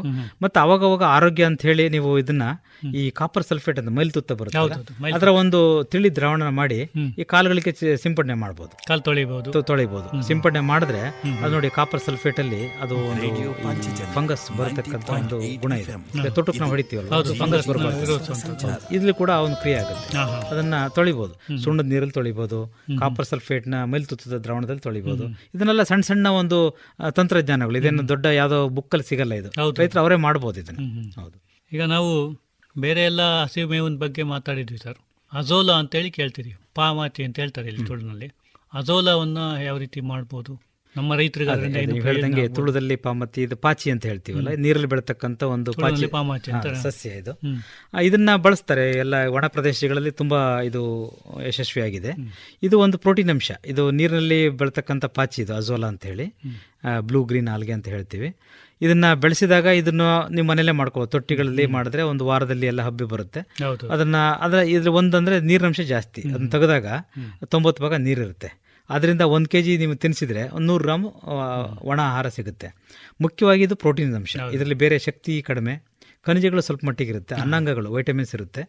ಮತ್ತು ಕೆಲವು ಈ ಆಂಟಿ ಆಕ್ಸಿಡೆಂಟ್ ಅಂತ ಹೇಳ್ತೀವಿ. ರೋಗ ನಿರೋಧಕ ಶಕ್ತಿ ಬರ್ತಕ್ಕಂಥ ರಾಸಾಯನಿಕಗಳು ಅವು ಕೂಡ ಇರುತ್ತೆ.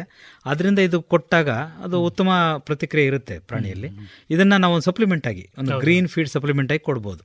ಇದನ್ನು ನಮ್ಮ ಮನೆಗಳಲ್ಲೇ ಬೆಳೆಸ್ಕೋಬೋದು. ಇದು ಯಾವುದೇ ಒಂದು ಜಾಸ್ತಿನ ಖರ್ಚಾಗಲ್ಲ ಇದರಲ್ಲಿ. ಬೆಳೆಸ್ಬಿಟ್ಟು ಆಹಾರ ಜೊತೆ ಕೊಟ್ಟರೆ ಅಂದ್ರೆ ಪ್ರೋಟೀನ್ ಪೂರಕ. ಪ್ರೋಟೀನಿನ ಅಂಶವಾಗಿ ಪೂರಕವಾಗಿ ಕೊಡ್ಬೋದು ಇದನ್ನ ಏನು ತೊಂದರೆ ಇಲ್ಲ. ಅದೇ. ಆದರೆ ಕರಾವಳಿ ಪ್ರದೇಶದಲ್ಲಿ ಕೆಲವು ಒಂದು ಸೀಸನ್ನಲ್ಲಿ ಕೆಲವು ಕಾಲದಲ್ಲಿ ಇದು ಕಷ್ಟ ಆಗ್ಬೋದು. ಮಳೆ ಇದಕ್ಕೆ ಇಪ್ಪತ್ತೆಂಟರಿಂದ ಮೂವತ್ತೆರಡು ಡಿಗ್ರಿ ಸೆಂಟಿಗ್ರೇಡ್ ವಾತಾವರಣ ಇರಬೇಕು. ಮತ್ತೆ ಯಾವುದೇ ಕಾರಣಕ್ಕೂ ನೇರವಾಗಿ ಬಿಸಿಲು ಬೀಳಬಾರ್ದು. ಇದನ್ನ ತೊಟ್ಟಿ ಮಾಡಿದಾಗ ಶೆಡ್ ನೆಟ್ ಹಾಕಬೇಕು. ಶೆಡ್ ನೆಟ್ ಹಾಕಿದಾಗ ಇದನ್ನ ಬೆಳೆಸ್ಬೋದು. ಇದನ್ನು ಕೂಡ ರೈತರು ಮಾಡ್ಕೋಬಹುದು ಯಾವ ಸೀಸನಲ್ಲಿ ಬರುತ್ತೋ ಆ ಸೀಸನಲ್ಲಿ ಮಾಡ್ಕೊಳ್ಬೋದು. ಮತ್ತೆ ಮಾಡ್ಕೊಂಡು ಯಥೇಚ್ಛವಾಗಿದ್ರೆ ಅದನ್ನ ಒಣಗಿಸ್ಬಿಟ್ಟು ಕೂಡ ಇಟ್ಕೋಬಹುದು ಒಣಗಿ ನಿಮ್ಮ ಡ್ರಮ್ಮಲ್ಲಿ ಚೀಲದಲ್ಲಿ ಹಾಕಿ ಇಟ್ಕೋಬಹುದು ತುಂಬಾ ಸಂತೋಷ ಸರ್. ನಮ್ಮ ಹೈನುಗಾರರಿಗೆ ಕೆಲವೊಂದು ಯಾವ್ದಾದ್ರು ಟಿಪ್ಸ್ ಕೊಡಲಿಕ್ಕೆ ಇಷ್ಟಪಟ್ಟರೆ ಒಂದು ಹೇಳ್ಬೋದು. ಈಗ ಮೂಲತಃ ಸಲಹೆ. ನಾವು ಕೂಡ ರೈತ ಕುಟುಂಬದವರು ಈಗಲೂ ಕೂಡ ನಮ್ದು ರೈತಾಪಿ ಒಂದು ಕಸುಬಿದೆ.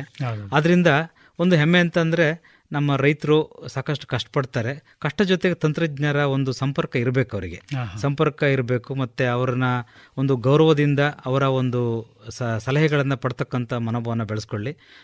ಮತ್ತು ತಂತ್ರಜ್ಞಾನವನ್ನು ಅಳವಡಿಕೆ ಮಾಡಬೇಕು. ಈಗ ಉತ್ತಮ ಉತ್ಪಾದನೆ ಉತ್ತಮ ಆರೋಗ್ಯ ಹಸುಗಳು ಬೇಕು ಅಂದರೆ ತಂತ್ರಜ್ಞಾನ ಇದೆ. ತಂತ್ರಜ್ಞಾನದ ತಂತ್ರಜ್ಞಾನ ಬಗ್ಗೆ ಟೀಕೆ ಮಾಡೋರು ಕೆಲವರು ಇದ್ರೆ ಅದನ್ನ ಅಳವಡಿಕೆನೂ ಕೂಡ ಮಾಡ್ಕೊಂತ ಹೋಗ್ಬೇಕು. ಹೌದು. ಅವಾಗಲೇ ಮಾತ್ರ ಅದರ ಪರಿಣಾಮ ಬರೋದು. ಈಗ ನಾವು ಸಾಕಷ್ಟು ಹುಲ್ಲಿನ ಬಗ್ಗೆ ಹೇಳಿದ್ವಿ. ದ್ವಿದಳ ಸಸ್ಯಗಳ ಬಗ್ಗೆ ಹೇಳಿದ್ವಿ ಅಜೋಲ ಬಗ್ಗೆ ಹೇಳಿದ್ವಿ ಅಡಕೆ ಹಳೆ ಬಗ್ಗೆ ಹೇಳಿದ್ವಿ ಇಷ್ಟೊಂದೆಲ್ಲ ಸಂಶೋಧನೆ ಯಾರಿಗಾಗಿ ಮಾಡ್ತಾ ಇರೋದು? ರೈತರಿಗಾಗಿ. ಹೌದು. ಇದು ಹೋಗಬೇಕು. ಈಗ ನಮ್ಮ ನಮ್ಮ ಪಶುವೈದ್ಯರಿದ್ದಾರೆ ಅವರ ಮನೆಗೆ ಹೋಗಿ ಟ್ರೀಟ್ಮೆಂಟ್ ಮಾಡ್ತಾರೆ. ಅವ್ರ ಜೊತೆಗೆ ಒಂದು ಸಂಪರ್ಕ ಇಟ್ಕೋಬೇಕು. ಮತ್ತು ಈಗ ತಂತ್ರಜ್ಞಾನ ಭಾಳ ಮುಂದುವರೆದಿದೆ. ಈಗ ಸಾಮಾಜಿಕ ಜಾಲತಾಣಗಳಲ್ಲಿ ಅವ್ರನ್ನ ನೋಡಿದ್ರೆ ಈಗ ಸಾಕಷ್ಟು ಮಾಹಿತಿಗಳು ಲಭ್ಯ ಆಗುತ್ತೆ. ಈಗ ಅಜೋಲಾ ಅಂತ ನೀವು ಟೈಪ್ ಮಾಡಿ ಗೂಗಲ್ ಹಾಕಿದರೆ ಸಿಗುತ್ತೆ. ಅದನ್ನು ನೋಡ್ಕೊಬಿಟ್ಟು ತಂತ್ರಜ್ಞರ ಜೊತೆಗೆ ಮಾ- ಸರ್ ಹಿಂಗೆ ಇನ್ಫಾರ್ಮೇಷನ್ ಇದೆ ಇದು ಸರಿನಾ?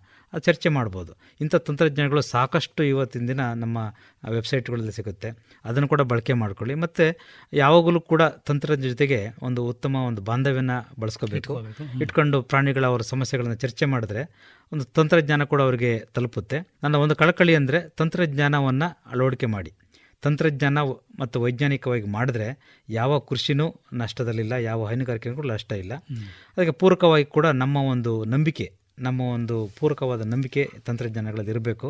ತಂತ್ರಜ್ಞರ ಮೇಲೆ ನಂಬಿಕೆ ಇಟ್ಬಿಟ್ಟು ಅವರ ಸಲಹೆಗಳನ್ನು ಮಾಡಿದ್ದೇ ಆದರೆ ಬಹುಶಃ ಯಶಸ್ಸು ಸಿಕ್ಕ ಸಿಗುತ್ತೆ ಅನ್ನೋದು ನನ್ನ ಒಂದು ಅನಿಸಿಕೆ ಮತ್ತು ನನ್ನ ಸಲಹೆ ಕೂಡ. ತುಂಬ ಧನ್ಯವಾದಗಳು ಸರ್. ನೀವು ಇಷ್ಟೊತ್ತು ನಮ್ಮೊಂದಿಗಿದ್ದು ಹಲವಾರು ವಿಷಯಗಳನ್ನು ಚರ್ಚೆ ಮಾಡಿ ನಮ್ಮ ಹೈನುಗಾರರಿಗೆ ಉಪಯೋಗ ಆಗುವಂಥ ತುಂಬ ವಿಷಯಗಳನ್ನು ತಿಳಿಸಿದ್ದೀರಿ. ಅದಕ್ಕೋಸ್ಕರ ನಿಮಗೂ, ನಿಮ್ಮ ಸಂಸ್ಥೆಗೂ, ನಮ್ಮ ಪಾಂಚಜನ್ಯ ರೇಡಿಯೋ ವಾಹಿನಿಯ ಪರವಾಗಿ ಧನ್ಯವಾದಗಳು, ಸರ್. ನಮಸ್ಕಾರ. ನಾನು ಕೂಡ ನಮ್ಮ ನನ್ನ ಬೆಂಗಳೂರಿನಲ್ಲಿಗೆ ಕರೆಸಿ ಒಂದು ಅವಕಾಶ ಕೊಟ್ಟಿರ್ತಕ್ಕಂಥ, ಮುಖ್ಯವಾಗಿ ರೇಡಿಯೋ ಪಾಂಚಜನ್ಯ ಇವರು ಒಂದು ಅವಕಾಶ ಕೊಟ್ಟಿದ್ದಾರೆ. ಇದು ಕೂಡ ನನಗೆ ಅವಕಾಶ, ಒಂದು ಸೌಭಾಗ್ಯ ಅಂತ ಹೇಳಿ ನಾನು ಭಾವಿಸ್ತೀನಿ. ಯಾವುದೇ ಒಂದು ಪ್ರಶ್ನೆ ಇದ್ದರೆ ರೈತರು ಮುಕ್ತವಾಗಿ ನಮ್ಮನ್ನು ಕಾಂಟ್ಯಾಕ್ಟ್ ಮಾಡಲಿ. ನನ್ನ ಫೋನ್ ನಂಬರ್ ಒಂಬತ್ತು ಒಂಬತ್ತು ಎಂಟು ಸೊನ್ನೆ ಎಂಟು ಎರಡು ಏಳು ಎಂಟು ಆರು ಎಂಟು. ಈ ದೂರವಾಣಿಯಲ್ಲಿ ಸಂಪರ್ಕ ಮಾಡಿದರೆ ಏನು ಇನ್ಫಾರ್ಮೇಷನ್ ಬೇಕು, ಏನು ಮಾಹಿತಿ ಬೇಕು ಅದನ್ನು ಕೂಡ ಕೊಡಲಿಕ್ಕೆ ನಾನು ಸದಾ ತಯಾರಿರ್ತೇನೆ. ನಮ್ಮ ರೈತರಿಗೆಲ್ಲ ಒಳ್ಳೆಯದಾಗಲಿ ಅಂತ ಹಾರೈಸ್ತಾ ಮತ್ತೊಮ್ಮೆ ಧನ್ಯವಾದಗಳನ್ನು ತಲುಪಿಸ್ತೇನೆ. ಇದುವರೆಗೆ ಜಾನುವಾರುಗಳ ಪೋಷಣೆ ಹಾಗೂ ಶರೀರ ಕ್ರಿಯೆ ಈ ವಿಚಾರವಾಗಿ ಹಿರಿಯ ವಿಜ್ಞಾನಿಗಳಾದ ಡಾಕ್ಟರ್ ಶಿವಕುಮಾರ್ ಗೌಡ ಅವರೊಂದಿಗೆ ಡಾಕ್ಟರ್ ಸತೀಶ್ ರಾವ್ ಅವರು ನಡೆಸಿದ ಸಂದರ್ಶನವನ್ನ ಕೇಳಿದಿರಿ. ಇನ್ನೀಗ ಮಧುರ ಗಾನ ಪ್ರಸಾರವಾಗಲಿದೆ.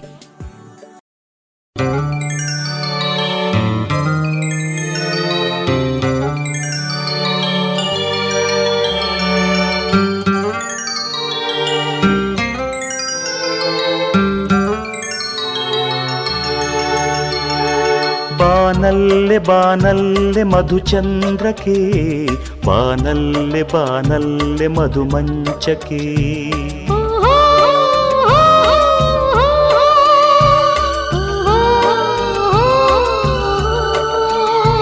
ಬಾನಲ್ಲೆ ಬಾನಲ್ಲೆ ಮಧುಚಂದ್ರಕೆ ಬಾನಲ್ಲೆ ಬಾನಲ್ಲೆ ಮಧುಮಂಚಕ್ಕೆ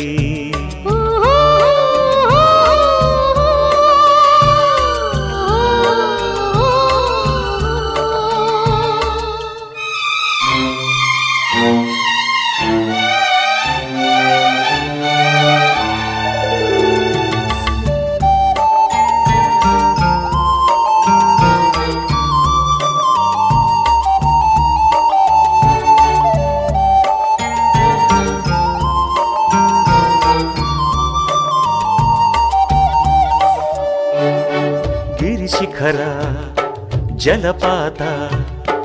ಎಲ್ಲ ಬೆತ್ತಲೆಯಲ್ಲಿ ಎಲ್ಲ ಬೆತ್ತಲೆ ಇಲ್ಲಿ, ಅಲ್ಲವೇನೆ ಅಲ್ಲವೇನೆ ಬಲ್ಲೇನೆ ಬಲ್ಲೇನೆ ಕನಸುಗಳ ಗುರಿಕಾರ, ಸ್ವಪ್ನ ಮಂದಿರದಾಚೆ ಸ್ವಪ್ನ ಮಂದಿರದಾಚೆ ಮೂಡಿ ಬಾರೋ ಮೂಡಿ ಬಾರೋ.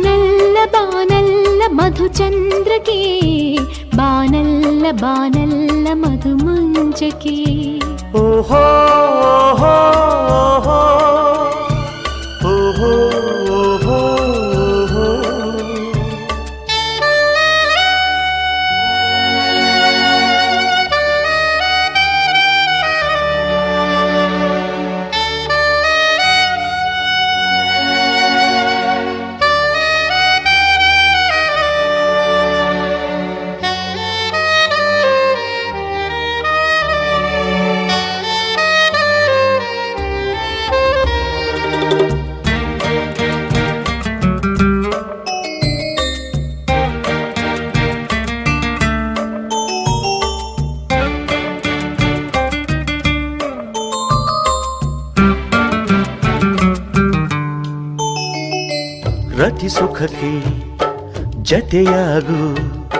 ನಗ್ನ ಕೋಟೆಯ ನೇರಿ, ನಗ್ನ ಕೋಟೆಯ ನೇರಿ ನಿಲ್ಲುಬಾರೆ ಬಾರೆ, ನಿಲ್ಲು ಬಾರೆ, ಗೆಲ್ಲು ಬಾರೆ ಗೆಲ್ಲು ಬಾರೆ.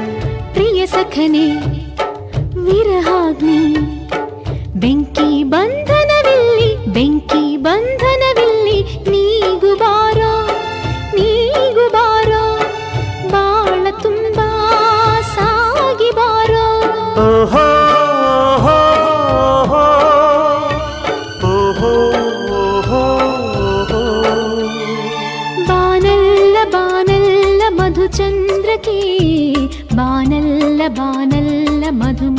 ಮಧುಮಂಚಕೆ ಓಹೋ ಓಹೋ ಓಹೋ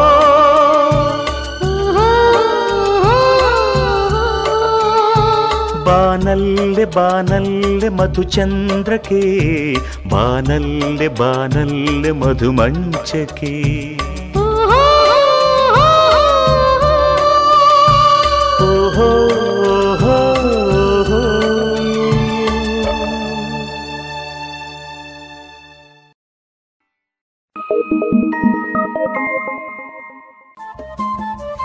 ರೇಡಿಯೋ ಪಾಂಚಜನ್ಯ ತೊಂಬತ್ತು ಬಿಂದು ಎಂಟು ಎಫ್ಎಂ ಸಮುದಾಯ ಬಾನುಲಿ ಕೇಂದ್ರ ಪುತ್ತೂರು. ಇದು ಜೀವ ಜೀವದ ಸ್ವರ ಸಂಚಾರ.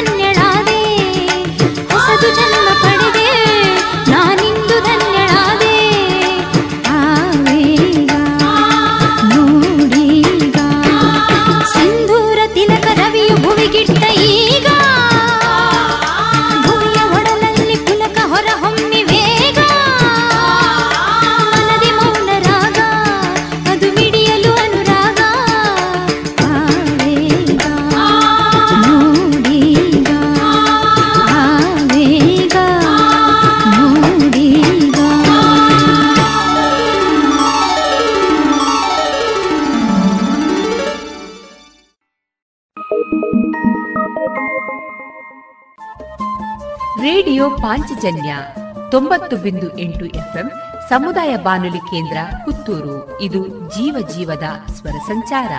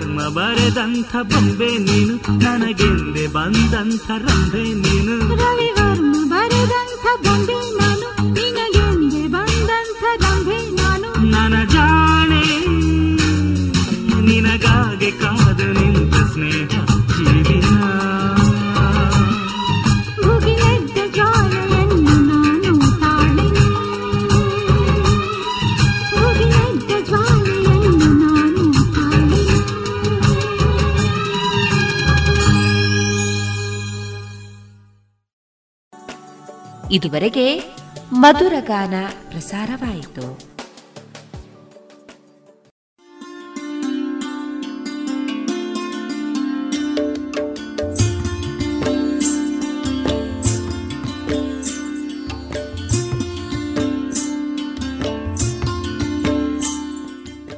ರೇಡಿಯೋ ಪಾಂಚಜನ್ಯ ಸಮುದಾಯ ಬಾನುಲಿ ಕೇಂದ್ರದಿಂದ ನಿಮ್ಮ ಕಾರ್ಯಕ್ರಮಗಳು ಪ್ರಸಾರವಾಗಬೇಕೆ? ಹಾಗಿದ್ದರೆ ನಮ್ಮನ್ನು ಸಂಪರ್ಕಿಸಿ. ನಮ್ಮ ದೂರವಾಣಿ ಸಂಖ್ಯೆ ಸೊನ್ನೆ ಎಂಟು ಎರಡು ಐದು ಒಂದು, ಎರಡು ಒಂಬತ್ತು ಎಂಟು ನಾಲ್ಕು ಒಂಬತ್ತು ಒಂಬತ್ತು.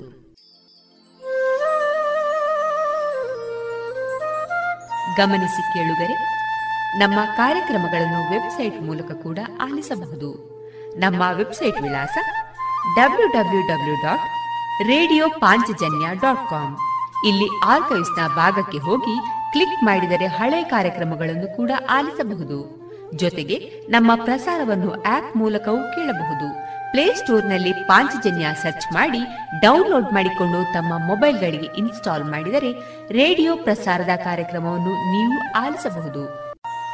ನಮ್ಮ ಪ್ರಸಾರದ ಬಗೆಗೆ ನಿಮ್ಮ ಅಭಿಪ್ರಾಯಗಳನ್ನು ಹಂಚಿಕೊಳ್ಳಲು ನಮ್ಮ ವಿಳಾಸ ರೇಡಿಯೋ ಪಾಂಚಜನ್ಯ ತೊಂಬತ್ತು ಬಿಂದು ಎಂಟು ಎಫ್ಎಂ ಸಮುದಾಯ ಬಾನುಲಿ ಕೇಂದ್ರ, ನೆಹರು ನಗರ, ಪುತ್ತೂರು. ನಮ್ಮ ದೂರವಾಣಿ ಸಂಖ್ಯೆ ಸೊನ್ನೆ ಎಂಟು ಎರಡು ಐದು ಒಂದು, ಎರಡು ಒಂಬತ್ತು ಎಂಟು ನಾಲ್ಕು ಒಂಬತ್ತು ಒಂಬತ್ತು.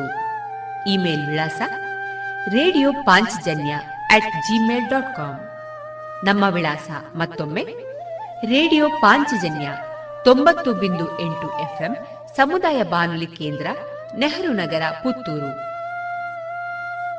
ನಮ್ಮ ದೂರವಾಣಿ ಸಂಖ್ಯೆ ಸೊನ್ನೆ ಎಂಟು ಎರಡು ಐದು ಒಂದು ಎರಡು ಒಂಬತ್ತು ಎಂಟು ನಾಲ್ಕು ಒಂಬತ್ತು ಒಂಬತ್ತು. ಇಲ್ಲಿಗೆ ಈ ಹೊತ್ತಿನ ಪ್ರಸಾರ ಕಾರ್ಯಕ್ರಮವನ್ನ ಮುಕ್ತಾಯಗೊಳಿಸುತ್ತಿದ್ದೇವೆ. ಆತ್ಮೀಯ ಕೇಳುಗರಿಗೆಲ್ಲ ರೇಡಿಯೋ ಪಾಂಚಜನ್ಯದ ಬಳಗದ ಪರವಾಗಿ ನಾನು ತೇಜಸ್ವಿ ರಾಜೇಶ್ ಮಾಡುವ ಅನಂತ ವಂದನೆಗಳು.